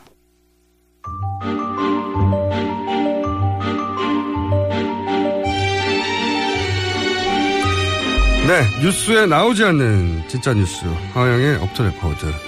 제가 오늘 중요한 사실 하나 알려드리겠습니다. 하어영 기자가 언론 기자상을 받습니다, 오늘. 민주, 민주 언론상인가요? 예, 그 받았습니다. 네, 민주 언론상이 기자들, 취재 기자들 사이에서는 가장 큰 상입니다. 네. 하, 이런 분에게 왜 상을 주는지. 네. 자, 어. 송구스럽습니다. 방, 방송에서는 버벅거리고 있지만, 기자 사회에서는 나름 에이스로. 그래서 민주 언론상, 예. 이거 받기 쉽지 않거든요. 1년에 한 번 주는 거거든요. 네. 큰 상입니다. 예, 받으셨죠? 저도 받은 적이 있다는 거. 덤으로 알려드립니다. 자, 아, 오늘은 두 가지 얘기를 해보고 싶은데, 하나는 뭐냐면, 예. 정호성 휴대폰의 녹음 파일, 검색어로도 엄청나게 올라와요. 예, 그렇죠. 그럴 수밖에 없는 게, 관련해서 보도가 엄청나게 나왔고, 예. 첫째 이유. 두 번째 이유는 검찰이 갑자기 이걸 부인하기 시작했고, 예. 그러니까 더더욱 궁금해집니다. 근데 처음에 그 언론을 통해서는 이런 얘기들이 보도됐어요. 10초만 들어 그 내용을 들어도 촛불이 횃불이 될 것이다. 예, 뭐 뒤집어진다 이런 얘기도 네. 나왔고요. 그다음에 듣다 보면 대통령의 무능을 알게 되고 나면 감정 조절이 안 된다. 그렇죠. 상 받는 얘기하고 났더니 어떤 분이 바로 문자를 보내는군요. 아무나 주는구나. 그래서 하어영 기자 받는 거 보면 아무나 주는 거고 제가 받았을 때는 아무나 받는 게 아니었는데 많이 바뀌었네요. 자 이게 근데 네. 이 소스는 검찰이잖아요 처음에는 맞습니다. 네 당연히 이게 이제 소위 백브리핑이나 네. 검찰들이 이 출입 기자들한테 사석에서 얘기해 주는 거잖아요. 그죠? 예. 그 분위기 픽업해서 기자들이 쓰는 거 아닙니까? 그러니까 검찰이 가장 조심스러워하는 거 특히 이런 게이트 같은 어, 큰 사건에서 주- 조심스러워하는 것은 어, 피의 사실 공표입니다. 네. 그러니까 어떤 이야기를 어떻게 전달하느냐에 따라서 어, 수사를 하는 입장인 검사가 피의자가 될 수도 있거든요. 그렇죠. 왜냐하면 이게 그 내용을 공표하면 불법이거든요. 예. 네. 하지만 수사 상황의 유불리에 따라서 국면이 불리해졌다 싶으면 피의자의 불리한 내용을 우회적으로 흘리기도 합니다. 그래서 언론을 통해서 그 피의자를 압박하려고 하는 거죠. 그렇죠. 아마 기억이 나실지 모르겠습니다만 아, 노무현 고 노무현 전 대통령의 그 논두렁식에 버렸다. 네. 그렇죠. 이게 아주 대표적으로 피의 사실을 공표한 것으로 네. 그러면서 수사의 국면을 좀 바꿔보려고 했던 것으로 이제 알려져 있죠. 그렇죠. 런 것하고 같은 맥락에서 이 정우성 녹음 파일이 나왔다라고 보는 시각이 우- 우- 우세합니다. 예. 네. 기자들이 그러니까 뭘 듣고 쓴 건 맞아요. 네. 듣고 쓴 건 맞는데 그리고 나서는 이제 심지어는 어, 흔히 말하는 찌라시에 네. 어, 정확하게 워- 이러한 워딩이라고 네. 아예 대화 내용 자체가 물론 찌라시 발이긴 한데 네. 나왔어요. 근데 그 내용을 보신 분도 있겠지만 인터넷상에서 많이 돌아다녔거든요. 예. 요약하면 간단하게 말하면은 최순실 씨가 정호성 비서관을 닥달을 하죠. 빨리 처리하라고 대통령한테 예. 말해서.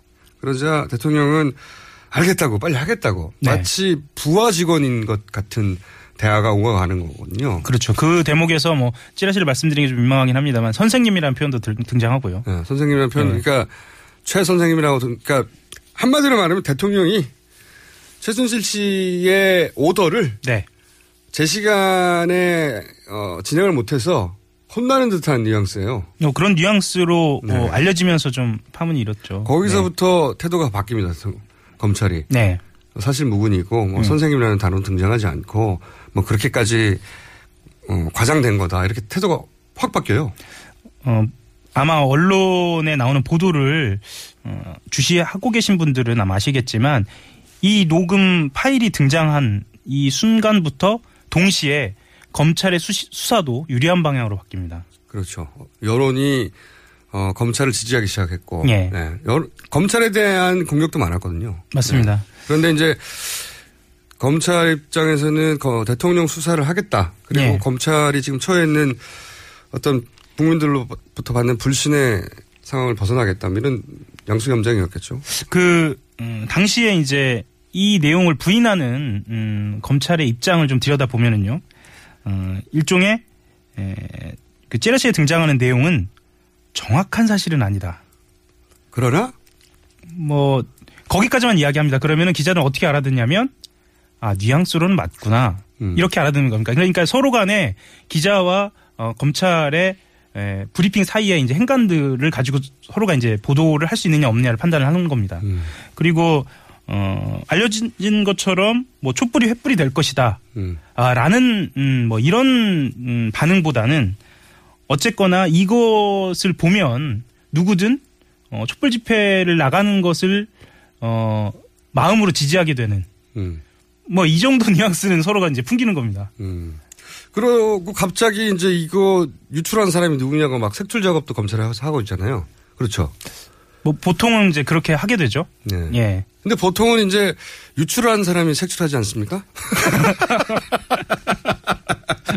검찰의 언론 플레이는 그런 식으로 진행됩니다. 유출을 해놓고 막 누구냐고 막 색출을 해내라고 막 한, 한단 말이죠. 예, 과거 사례도 그 랬습니다. 네. 근데 그 색출을 하라고 하는 사람이 육출한 사람이에요, 보통은.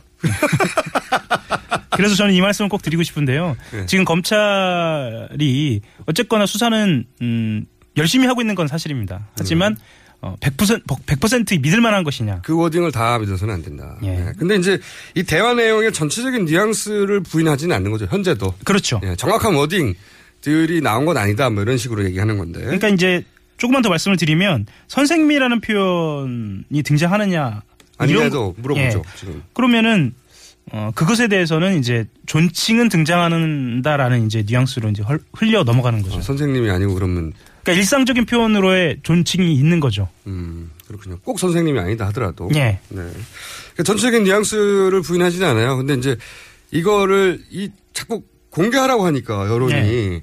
근데 공개를 검찰이 하게 되면 그 자체가 불법이 돼서 이제는 검찰이 처벌을 받게 되는 않습니까? 맞습니다. 유출한 예. 사람. 예. 그래서 유출한 사람을 찾겠다고 검찰이 막 나서는 거예요. 근데 유출한 사람이 보통은 색출하는 사람이라니까요. 과거에도 그랬고 이번에도 그럴 공산이 없지 않다. 네, 뭐 그렇다고 봐야죠. 네. 저도 좀 조심스럽네요 말씀드리기가. 없지 않다 네, 가능성이 네. 그런 정황입니다. 그러니까 이건 아마 뭐 국정조사를 하니까 네. 국정조사에서나 아니면 특검에서나 어, 혹은 법정에서나 어떻게든 나오게 되겠죠. 그러니까 검찰 같은 경우에는 뭐 흔히 말하는 꽃놀이패를 줬다고 볼 수도 있어요. 이런 음, 사실이 있다는 건 왜냐하면 본인들이 굳이 이걸 공개하지 않다고 않는다고 하더라도 어 특조 그러니까 그 이후에 특검이라든가 현재 이제 벌어진 국회에서 벌어진 여러 가지 루트를 통해서 이게 공개될 수도 있거든요. 그러면 자기 손을 거치지 않고도 또 본인들의 유리한 국면을 또 다시 본인- 한번 유리 예. 그렇죠. 본인 이 유리한 공연을 만들어줬고 이제 자기들은 자기 손으로 피를 묻히지는 않겠다. 예. 이 정도.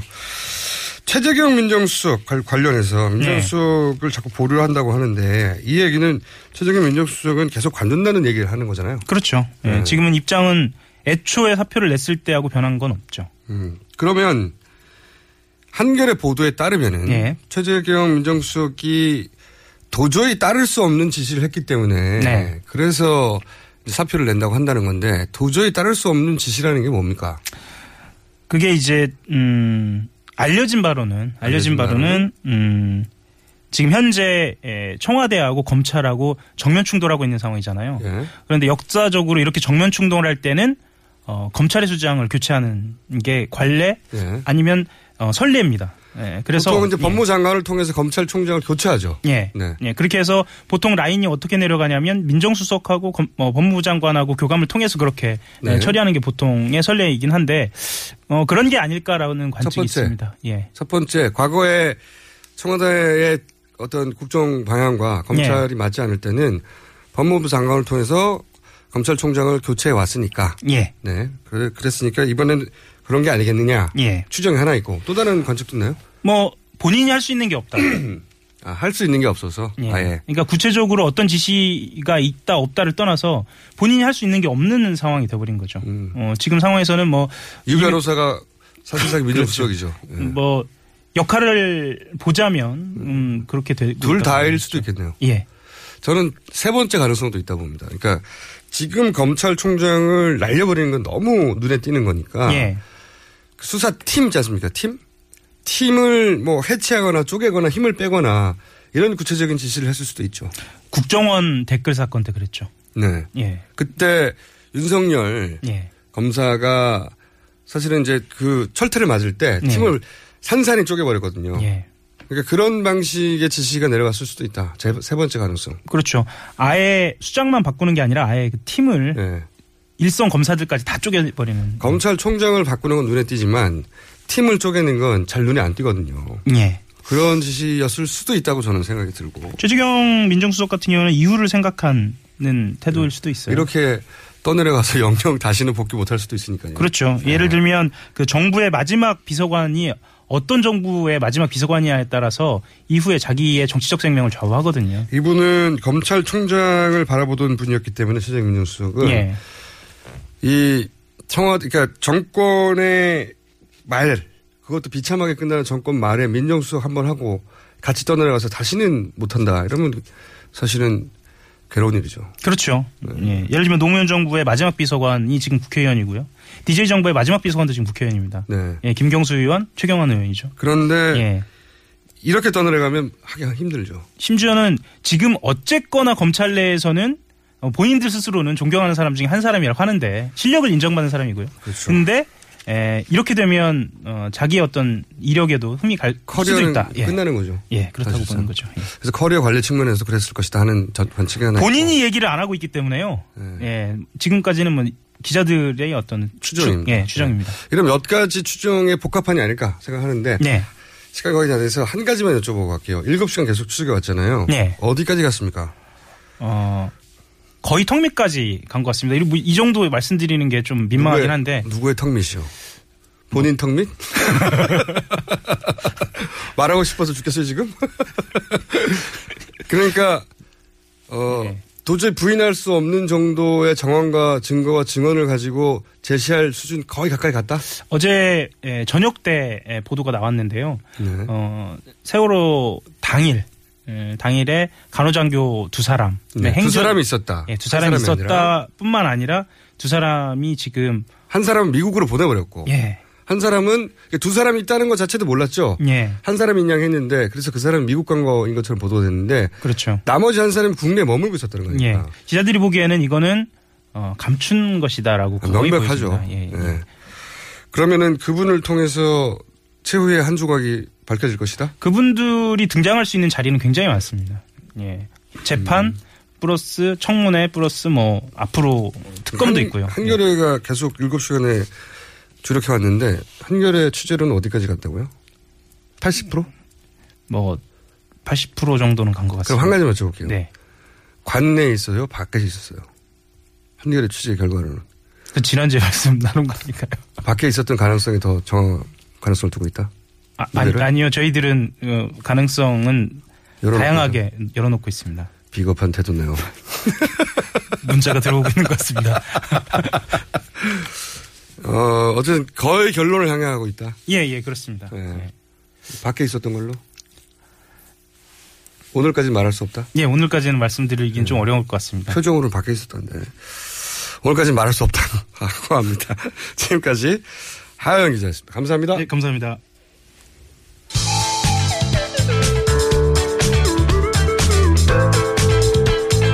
겁 없이도 살 사람 김어준입니다.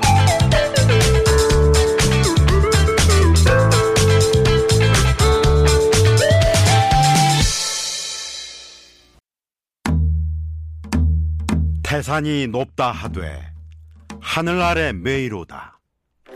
오르고 또 오르면 못 오를 리 없건만은 사람이 제 안이 오르고 뇌만 높다 하나니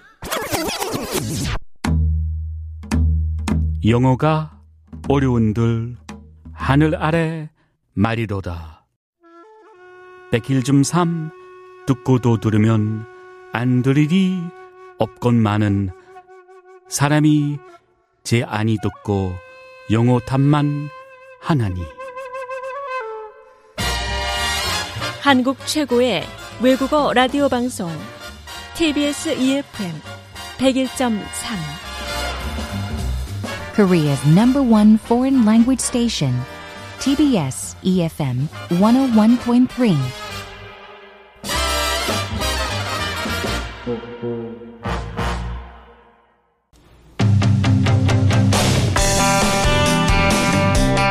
네, 인터뷰 이공장 시간입니다. 국정 교과서가 공개됐는데요. 전교조는 물론 보수적인 교총 역시 국정 교과서는 반대하고 있습니다. 이 문제 조희연 서울시 교육감 연결해서 짚어보기로 하겠습니다. 안녕하세요, 교관님. 예, 안녕하세요. 네. 예. 이게 교총의 태도도 의, 의, 의외인데 교총에서 대한민국 수립이라는 표현으로 반헌법적인 건국절 관련 시각이 포함됐기 때문에 국정교과서를 반대한다.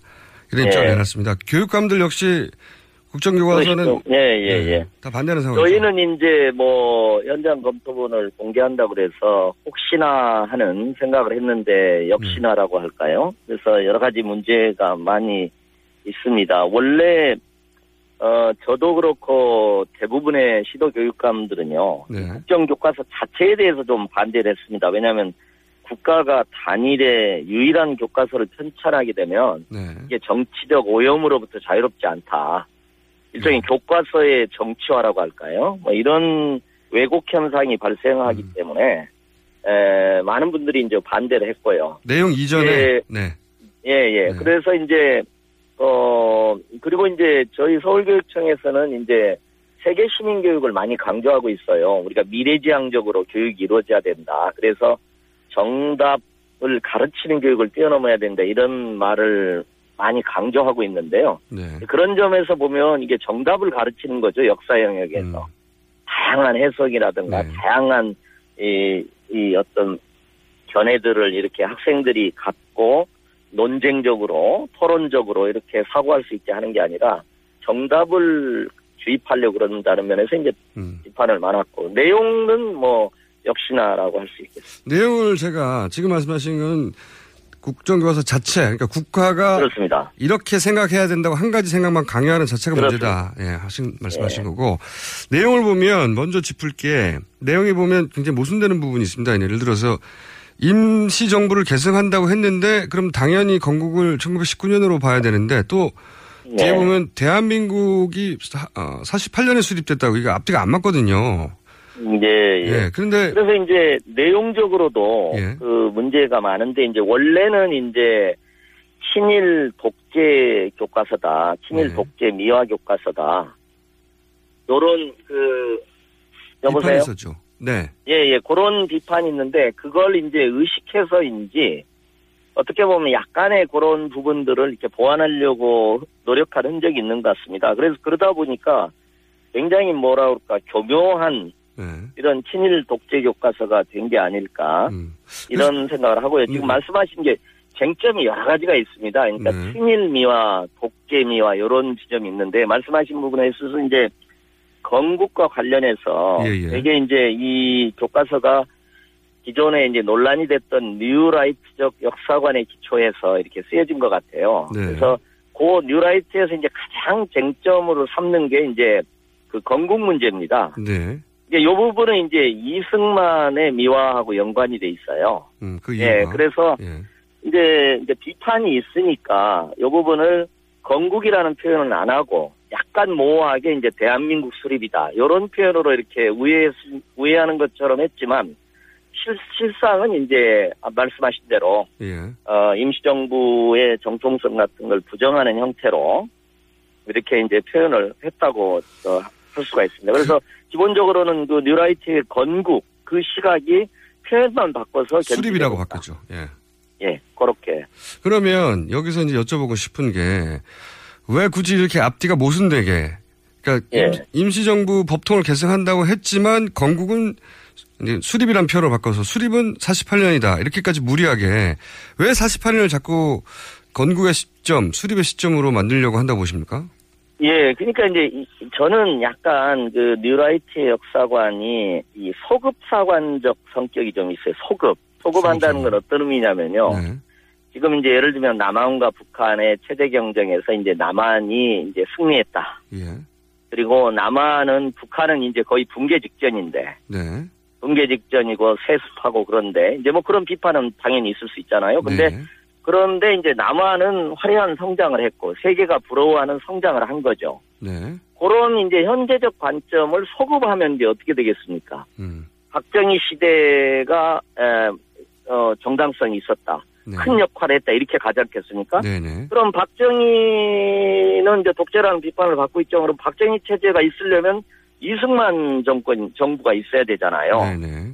그렇게 이제 가게 되는 겁니다. 그러면서 이제 기본적으로는 이제 1948년 요 일종의 이제 분단 정부라고 할까요? 남한 정부의 수립으로부터 이제 모든 걸 이렇게 이렇게 설명을 하려고 하는 그리고 거기서 어떻게 보면 현재 이 화려한 성장 세계가 부러워하는 성장 현재 상태가 아, 소극적으로 출현했다. 요런 걸 이제 담고자 하는 게 되게 뉴라이트적인 사고의 흐름이라고 저는 보고 그게 이제 이렇게 나타났다 저는 그렇게 생각을 합니다.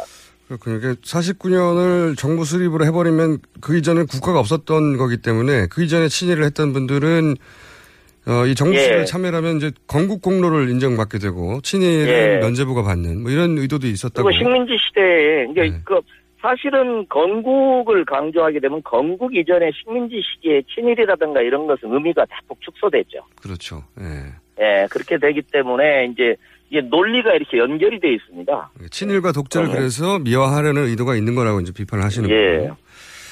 이런 부분은 어떻습니까? 그 지필진도 공개가 됐는데 지필진에는 어떤 문제가 있습니까? 어, 그러니까 원래 이제 지필진 31분이 이제 했는데요. 원래 이게 굳이 이렇게 보시면 될 것 같아요. 역사학자의 95%는 반대했다고 보시면 될 것 같아요. 95%가 반대하는 것이다. 예, 그러니까 이제 지필진을 꾸리기도 어려워요. 그런 상태에서 이제 현대사는 여섯 명이 되는데 이제 선사시대 고대 있고 이렇게 쭉 있는데 현대는 여섯 명인데 역사학 전공자가 한 명도 없는 거죠. 굳이 있다고 하면 이제 육사에서 군사학을 가르치는 물론 뭐 현대사학회 회원이고 그뭐 현대사를 가르칠 수는 있겠지만 육사에 에, 교수 한 분이 딱 있는 정도의 상황이다 보니까. 이제 그건 이제 아무래도 뉴라이트적 어떤 이런 역사관을 공유하는 분 중에서 이렇게 뽑으려고 보니까 훨씬 풀이 적고 95%의 역사학자가 반대하다 보니까 이제 결국은 명예교수, 원로교수, 비전공자, 뉴라이트 학자 요렇게 이제 좁혀져 버리게 되는 거죠. 현대사 부분은 아예 현대사를 굉장히 중시했던 것 같은데 보면 현대사 부분은 아예 역사를 전공한 사람이 아무도 없다. 사실상. 정치학자, 경제학자가 이제 참여하는 형국으로 경제사학자 이렇게 참여하는 식으로 서술된 것으로 이제 저희는 판단하고 있습니다. 알겠습니다. 그런데 이제 교육부에서는 이 철의 예. 가능성도 지, 난 주말까지는 좀 언급하다가 이제는 그냥 쭉 시행하는 방향으로 예. 그렇게 진행되는 것 같은데. 저는 교육부가 아무래도 이제 국민들의 분노, 원래는 이제 뭐, 심지어는 뭐, 최순실 교과서란 비판도 있는데, 이제 그 검토본이 나온 다음에는 박근혜 대통령이 박정희 아버지의 바치는 효도 교과서다, 뭐 이런 표현까지 나올 정도로 박정희 시대의 긍정적 측면들이 많이 부각되고, 이번에 이제 새마을운동에 대한 서술 같은 것도 예. 유네스코 세계 기록에 이렇게 기록 유산에 예. 등재됐다는 표현까지 나올 정도로 이렇게 이제 이제 하고 있습니다. 그래서 어쨌든 교육부가 국민들의 분노를 우려해서 철회 가능성을 했는데 아무래도 이제 청와대 압력이나 이런 것 때문에 후퇴한 걸로 저는 보입니다. 그래서 그런지 이게 책을 내기 전에 애초에 지필진이 쓴 내용이 대폭 수정됐다 이런 얘기도 있지 않습니까? 예, 그 부분은 국사편찬위원회 직원들이나 연구자들이 참여했다는 건데 그건 사실은 있을 수 없는 일입니다. 왜냐하면은 기존에 집필진이 있고 그걸 이제 수정본을 내면서 이게 이제 수정이 이루어지는데 이것은 사실은 절차적으로도 정당성이 없는 그러니까 거의 하부 실무선에서 막 뜯어고쳤다는 얘기이기도 하거든요. 그러니까 이게 예. 그런 이유를 추정하는 것이 언론에서는 최순실 게이트가 터지니까 이 내용 그대로 가다가는 큰일 날 것 같아서 급하게 손을 봤다 이런 추정인데. 뭐 그렇죠. 이제 약간 그 문제가 되는 부분에 대한 보안 서술들을 뭐 그렇게 했을 수도 있고요. 그러나 이제 그 자체가 문제가 있는 거죠. 뭐. 그래서 저는 이제 국정 자체를 저는 좀 교육부에 계신 분들이 조금 더 용기를 가지시면 좋겠어요. 이것은 사실 박근혜 정부가 탄핵을 하거나 하야를 하거나 거의 그런 국면 아니겠습니까? 이런 상황에서 저는 국민들의 뜻을 받드는 것이 저는 공직자의 도리인 면이 있는 것 같아요. 그래서 좀 용기를 갖고 어 국정 철회를 하는 그런 방식 정 안 되면 어 그냥 기존에 이제 이렇게 돼 있습니다. 2015년 교육 과정에서 이게 전부 2018년부터 적용돼요. 네. 내후년에. 예. 근데 역사만 내년에 적용되게 돼 있습니다. 아, 그래요? 그래서 그냥 1년 1년 미루면 됩니다. 1년 미루면. 예, 정 안 되면 1년 미루라. 아니면 국정을 철회하자. 근데 이제 약간의 뭐 예를 들면 국정 검정을 혼용하게 된다는 또 얘기가 있거든요. 예. 근데 이제 요건 요 자체 말 자체가 모순입니다. 왜냐하면 어 국정이라는 건 이제 검정을 없앤다는 얘기거든요. 하나만 하겠다는 건데. 예. 예, 하나만 하겠다는 건데 국정 교과서를 이제 검정 교과 다른 검정 교과서 외에 하나 추가해서 경쟁하겠다 하는 건데 예. 그렇게 생각해 보면 이게 어떻게 보면 이제 학부모나 입장에서 보면 아 국정이 조금 이 입시에 이렇게 유리하겠다 이런 생각을 해가지고 자연스럽게 더 많이 채택하도록. 국정교과서를 이렇게 채택하게 하려는 꼼수일 수도 있는 거죠. 그래서 저는 그것은 안 된다고 봅니다. 알겠습니다. 그러니까 교육부에서는 워낙 반대 여론이 거세니까 예. 국정 국정의 의미는 국정으로 하나만 하겠다는 건데 여기서 이제 검정 교과서도 이렇게 같이 넣어서 선택하도록 하자 이런 방안도 대안도 들고 나왔는데 그렇습니다. 그러니까 지금 당장이라도 이제 교육부 장관이 수정고시를 해야 되는 거죠. 그러니까 역사 교재를 검정을 아니라 이제 검 검인정 체제로 한다는 얘기거든요. 네. 그러니까 검인정 체제로 한다는 수정고시를 해야 지금은 국정교과서를 쓴다는 고시가 있는 거잖아요. 그렇죠. 그러니까 이제 지금은 검인정으로 전환하는 수정고시를 해줘야 맞는 거죠. 그러니까 저는 그렇게 전환을 좀 단호하고 용기 있게 하는 것이 마땅하다고 봅니다. 왜냐하면 현실적으로도 교청까지 반대하는 상황, 역사학자의 95%가 반대하는 상황에서 그다음에 그걸 추동했던 추진했던 박근혜 대통령이 거의 하야하는 수준에 있는 상황에서 이게 실현 가능성도 없습니다. 실제로. 그러니까 저희도 사실 이거. 반론을 받아보려고 했는데 역사 자들 중에 이걸 찬성하는 분을 저희가 찾지를 못해가지고 교청도 거쳐가지고 반론을 아니, 예, 예, 기회가 없어요 좀 지금. 어려울 겁니다. 예. 네. 왜냐하면은 말씀하신 대로 거의 대부분이 그리고 국정교과서라는 게 이제 되게 아 되게 학계에서는 검정에서 자유발행제로까지 가자 이런 얘기가 나오는 마당에 이제 소급해가지고 과거로 퇴행하는 거니까 이제 그러면.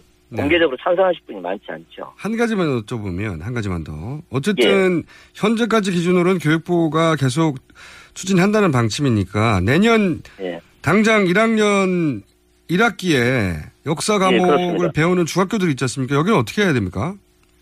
아, 중학, 저희는 이제 주- 서울로 치면요. 한 220개 학교가 내년에 역사를 채택하기로 돼 있는데 중학교는 19개고 고등학교가 한 200여 개 됩니다. 네. 그래서 중학교는 이제 교장 선생님들이랑 내일 만나서 이 문제를 이제 한번 회의를 하려고 생각을 하고. 근데 중학교는 어, 역사를 사회과 선생님들이 이렇게 어, 맡으시거든요. 그래서 뭐 예를 들면 정 어, 교육부가 국정을 내년에 강행한다 그러면 1년 미루자. 그냥 학교 단위의 자율 결정으로. 그렇게 중학교 교장 선생님들을 역사 선생님들하고 상의를 좀 드려볼까 고등학교는 어떻게 이렇게 합니까? 생각을 하고 있습니다.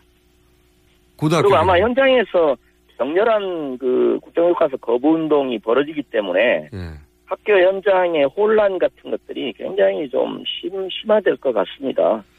그러니까 지금은 조금 지금이라도 좀 네, 전환이 기본 이루어져야 방침은 교육청 교, 어, 교육감님이 가지고 계신데 일단 일선 교사들하고 의논을 해야 답이 나오겠군요. 예, 예. 왜냐하면 역사교과서는 이제 운영위원회에서 교장 선생님 역사교과서 이런 분들이 이제 결- 학교에서 결정하는 그 교과서 채택의 프로세스가 있으니까요. 알겠습니다. 학교 아마 결, 현장에서 뭐 격렬한 반대가 있을 겁니다. 알겠습니다. 학교에 또 결정이 나오면 그때 다시 한번 연결하겠습니다. 오늘 말씀 감사합니다. 예, 예. 예, 고맙습니다. 네, 지금까지 조희연 서울시 교육감이었습니다.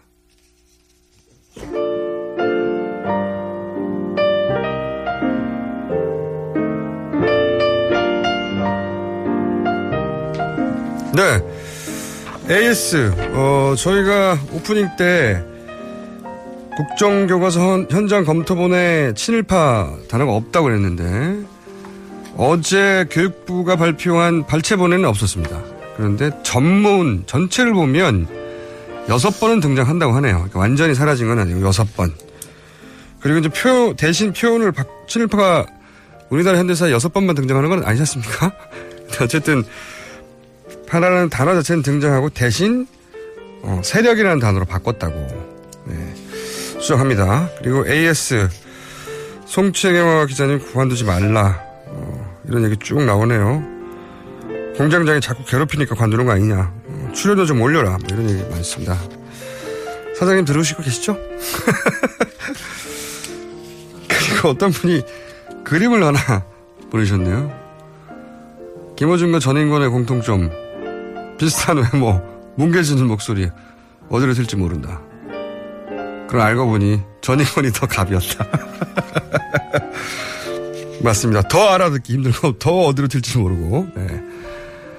연세도 더 많으시죠. 여기까지 하겠습니다.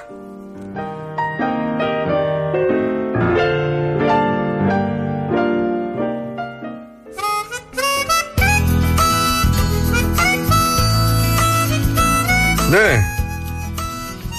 TBS 사장님이 제일 좋아한다는 코너입니다. 조선주 좋아한다. 지난주에 이 코너 갑자기 없었어요. 왠지 아십니까?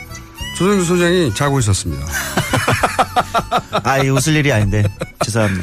제가 알람을 오전 7시에 맞춰야 되는데 눈을 떠보니까 오후 7시에 맞춰놓고 자고 있더라고요. 그래서 네. 죄송합니다. 아, 저희가 그때 방송을 들으신 분들은 모르시겠지만 네.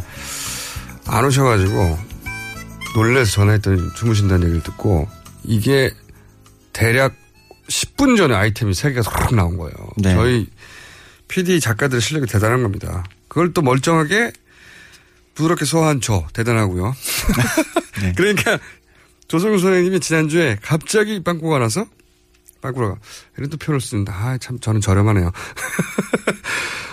펑크를 내셔가지고 갑자기 대타들을 5분 네. 전에 구한 거예요 생방송으로 대단합니다.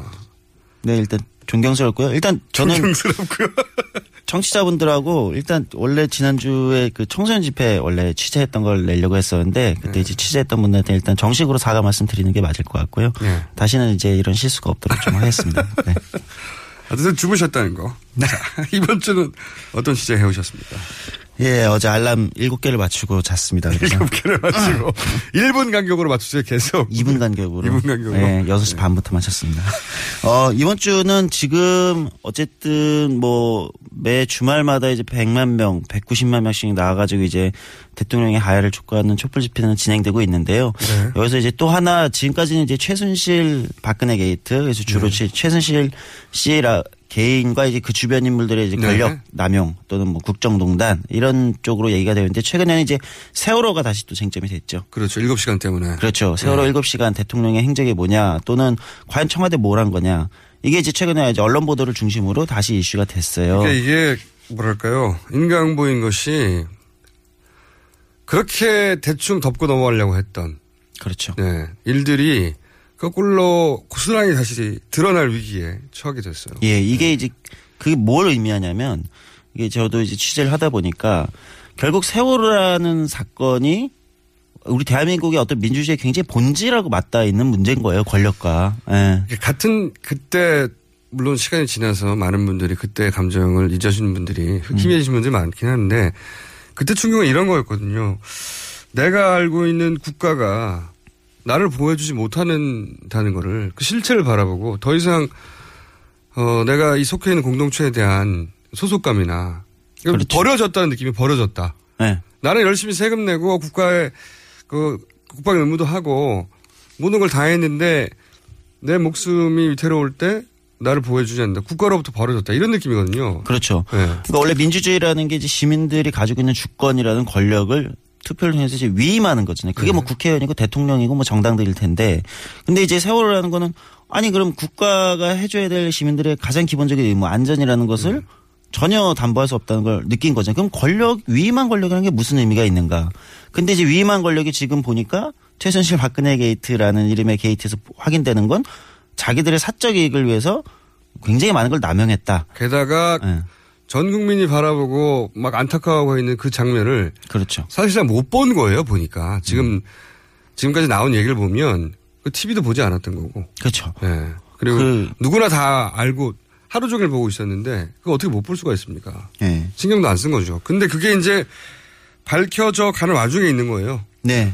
그래서 지금 이 박근혜 최순실 게이트의 가장 중요한 국면으로 이제 세월호가 등장을 했습니다. 그래서 요거 관련돼서 다시 세월호 유가족 분들과 뭐 4.16 연대 그리고 이제 세월호 특조위 이분들을 이제 만나볼 음. 필요가 있겠다 이렇게 생각이 들어서 이, 이걸 좀 취재해 왔습니다.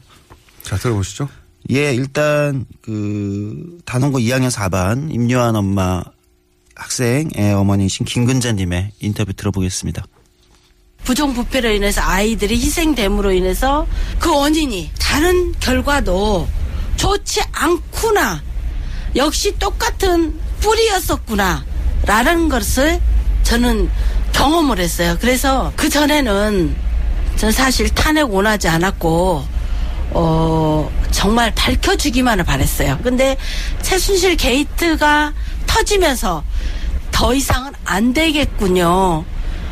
대통령님, 하야하셔야 되겠군요. 한 명이 어떠한 사건에 의해서 죽었다 할지라도 뉴스에서 나오고 난리인데 304명이 갔습니다. 사고로 죽은 게 아니고 구할 수 있는데 구하지 아니한 이런 국가의 무능함, 책임을 다하지 못한 대통령, 그의 잘못된 모든 것들을 그냥 바라보면은 안 된다는 것입니다. 그렇군요. 사실 이 유, 유가족 분들을 보면 그 무슨 진보적인 운동을 했다든가 시민 운동을 했다든가 그런 분들이 아니에요. 아 전혀 아니에요. 오히려 보수적인 성향 분들이 많고요. 네. 네. 그리고 이제 되돌아보면 이 세월호 관련해서 국민들의 감정을 찍어 누를 때 지겹다 그만해라 음. 이런 여론전 굉장히 많았거든요. 네. 카톡이나 게시판에.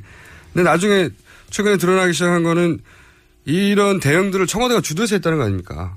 그렇죠. 네. 네, 여론전 그 이제 문서들도 이제 막 나오고 있잖아요. 그렇죠. 심지어 이제 이걸 어, 우리가 보통 세월호 사건 뭐 참사 이렇게 얘기하는 것이 아니라 여객선 그렇죠. 침몰. 아예 뭐. 감, 감정입을 차단하고. 그렇죠. 그냥 교통사고 하나가 있었는데 이걸 왜 아직도 계속 물고 늘어지느냐 국정 운영에 반응, 방해가 되게 지겹다 그만해라. 이런 여론전을 청와대가 주도해서 했다는 게 충격적인 거죠, 사실은. 네. 진실을 밝혀야 될 의무가 있는 곳인데 그걸 덮으려고 했다는 겁니다. 네. 주도적으로. 이게 이제 어떤 한 국가에서 일어나는 사건은 어떤 관점에서 보는가가 이제 명확하게 드러나는 어떤 지점이죠. 예, 그런 자, 거였습니다. 또 어떤 분을 인터뷰하셨습니까? 그 이제 사실 지금 유가족분들은 지금 이제 이게 언론 보도에서 뭐 여러 가지 이제 주장이 사실 나오고 있는 거예요. 그 뭐 언론사마다 또 취재한 내용마다 좀 입장은 다르고 어떻게 보면 이제 각자의 근거를 가지고 이제 진짜 뭘 했느냐. 7시간 그날 동안. 네. 이거 이제 추적해 가는 과정에 있기 때문에 다소 이제 여러 가지 얘기가 나오니까 이게 이 중에는 사실 유가족 분들을 좀 힘들게 하는 얘기들도 있고. 그렇겠죠. 예, 그리고 굉장히 가슴 아프고 또 그분들한테는 일이 있죠. 그때 뭐 예를 들어서 무슨 수술을 했냐 또는 뭐 어디서 뭐 관저 있었냐 이거보다 중요한 게 왜 구출하지 않았냐거든요. 그렇죠. 핵심이 그겁니다. 예, 뭘 하든 상관없는데 왜 구출하지 않았냐고. 네. 그걸 묻고 싶은 거죠. 근데 이제 돌아보면 지금은 이제 주로 언론사들이 지금 이제 이것들을 이제 취재해가지고 근거들이나 뭐 자기 주장들을 하고 있는 거잖아요. 네. 근데 원래 세월호의 핵심은 이 문제들의 그 진실이라고 얘기하는 것은 원래대로라면 세월호 특조위에서 밝혀졌어야 되는 게 맞아요. 그 특조위는 사실상 끝이 나버렸고. 그렇죠. 그러니까 네. 이게 특조위라에서 만들어져서 이거를 조사하고 수사하고 했어야 되는 건데 특조위 특조위는 활동을 정부는 최대한 방해했습니다. 예, 이제 지금 나오는 얘기 증언들은 대부분 그런 거잖아요. 그러니까 이게 돌아보면 오히려 법적 절차와 법적으로 제도적으로 만들어놨던 특조위가 역할을 못하게 사실 의도적으로 함으로써 오히려 이제 이게 뒤늦게 이제 언론들에 의해서 밝혀지는 건데 그럼 세월호 특조위를 다시 조명해 볼 필요가 있다는 생각이 든 거죠. 그래서 세월호 그래서? 특조위에 김성훈 조사관님 만났습니다. 한번 얘기 들어보시죠.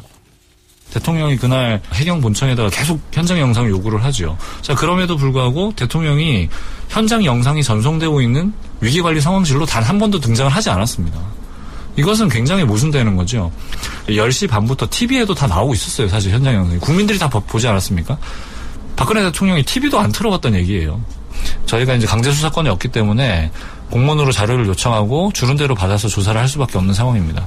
청와대에서 여러 수차례 저희가 이제 자료 제공 요구를 했었고요. 시종 일관 청와대는 계속 이제 특조위에 대한 조사를 한 번도 협조한 적이 없습니다. 7시간의 문제는 그때 대통령이 무엇을 했냐, 어, 정말 숨어서 무엇을 했냐, 이런 이게 중요하다기보다는 청와대가 아무것도 하지 않았다라는 데 방점이 찍혀 있는 거죠. 진상규명 과정에서 청와대 역할, 어떤 역할을 해야 되나, 이런 부분들이 굉장히 명쾌하게 좀 국민들 앞에 낱낱이 좀, 어, 규정되어야 되고 또, 어, 실제로 그때 또 대통령이 무엇을 했는지까지도 좀 다 밝혀져야 될 부분이 아닌가, 이렇게 생각합니다.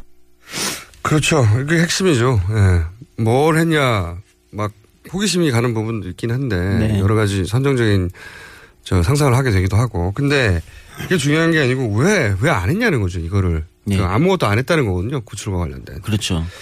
그러니까 이제 이 부분이 밝혀져야 되는데 지금 이제 일단 세월호 특조위는 뭐 여러 가지 이유와 과정을 거쳐서 지금 약간 이제 일기 일기라고 표현을 하는 게 저는 맞다고 보는데 왜냐하면 다시 시작해야 해, 그렇죠. 한다고 생각하기 때문에 돈도 안 주고 그렇죠. 예. 제대로 자료도 제대로 말 주지 않았고 어. 수사권도 주지 않았고 예. 그다음에 방해했고 툭 하면은 안 한다고 거기 여당 쪽에서 들어간 네. 분들이 안 한다고 하고 그리고 결, 결국 끝나버렸죠. 주사를 수사를 시작하려고 하니까 네. 끝나버렸어요. 그래서 이제 지금 문제는 그러면 이제 언론 보도는 보도고 진짜 세월호의 이 문제를 제대로 어떻게 조사하고 수사할 거냐에 대한 대안이 필요한 거죠. 지금 이제 대- 발의될 이제 야당들이 발의할 탄핵안에도 세월호 를 넣을 거냐 말 거냐도 지금 약간 쟁점이 있어요. 그렇죠? 예, 굳이 탄핵 안에 넣어야 되냐 말아야 되냐 뭐 이런 이제 야당 간의 입장 차이도 있고 그거는 저는 별도로 해야 된다고 봅니다. 예, 그제 여러 가지가 있죠. 예. 그 다음에 이제 왜냐면 이제 새누리당 일부까지 땡겨야 된- 되는 고민도 있고 뭐 여러 가지가 있을 거예요 계산이. 또 하나는 뭐가 있냐면은 그 음, 특검에서도 이제 조사할 수 있느냐 없느냐. 그러니까 저는 네. 특검은 최순실 게이트에 집중하고 이건 어차피 오랫동안 조사해왔던 특조위가 있거든요. 그렇죠. 그분들이 다시 활동할 수 있도록 해주면 됩니다. 네, 그래서 이제 그거 관련해서 이제 4.16 연대 배서영 사무처장님이 인터뷰했는데 핵심은 이제 세월호 특조위를 2기가 다시 시작되어야 된다. 그렇죠. 제대로 된 권한이 있는. 저도 네. 인터뷰 한번 들어보시죠. 실은 2014년에 650만 명의 국민들이 서명을 해왔고 2년 7개월 동안 국민들이 잊지 않았습니다. 사실은 세월호 7시간이 된 것들이 어떤 선정적인 보도 때문에 어, 호기심이 많이 많이 생겼다고 볼 수 없고 제가 보기에는 그간에 이 진실을 밝히려고 했던 그런 국민들의 마음도 여전히 깔려 있었다는 것이 확인되고 그런 것들이 누적이 되고 쌓여서 결국 이 광장을 만든 것은 국민들의 힘이었다고 보고 있습니다. 그래서 독립적인 검사 지위를 가진 특별조사위원회가 이 문제를 밝힐 필요가 있고 실제로 어, 1기 특조위가 박근혜로부터 강제해산 당했는데 이 1기 특조위의 내용을 계승한다면 지금의 7시간을 비롯한 세월호 참사의 여러 가지 의혹들을 풀 수 있는 어, 주체가 될 것이라고 보고 있습니다. 자, 어, 그러니까 정부가 이렇게 했던 거죠, 세월에 대해서는. 겉으로는 하는 척. 하지만 제 실제로는 적극적인 방해. 네. 예. 그걸 실제로 해왔던 거죠. 그래서 진실은 가능하면 덮이도록. 그래서 우리가 지금 세월호 특조위가 이제 이 4.16 연대 배서영 사무처장 얘기대로 다시 진실을 밝히는 제대로 된 수사와 조사를 할 수 있도록 새로운 특별법 이까지도 우리가 고민해야 된다. 네. 그분들이 들어가서 조사하면 됩니다. 그렇죠. 그럼 제일 명백하게 밝혀질 거예요. 오랫동안 조사해왔고. 권한을 주면. 네. 네. 그분, 그분들을 못하도록 방해했다는 게 핵심이거든요. 네. 예를 들면 이분들이 활동이 이제 1년 만에 끝이 나는데. 네. 어, 그 활동 시작점을 어떻게 잡았냐면 돈을 줘야지 활동을 하잖아요. 네. 돈은 6개월인가 있다가 줍니다. 그런데 활동은 그 법이 발의된 때부터 활동한 걸로 쳐서 없애버려요. 음. 그러니까 돈이 없는데 어떻게 활동합니까? 돈을 안 줘요. 돈을 안 주는데 그래서 아니 돈을 예산이 있어야 활동을 하지. 그, 그분들이 무슨 땅 파서 이- 조사합니까? 돈을 안 줘놓고 그 앞에 부분 돈을 안 준 기간까지 포함해서 활동 기간을 끝내버립니다. 이런 식으로 철저하게 방해했거든요. 그래서 저는 특조위가 이기가 출발해서 다시 어 조사를 해야 된다. 이때까지 철저히 정부가 방해했어요. 네, 세월호 관련해서. 오늘 여기까지 하겠습니다. 감사합니다. 네, 감사합니다. 네. 조성주 소장이었습니다. 저는 김어준이었고요.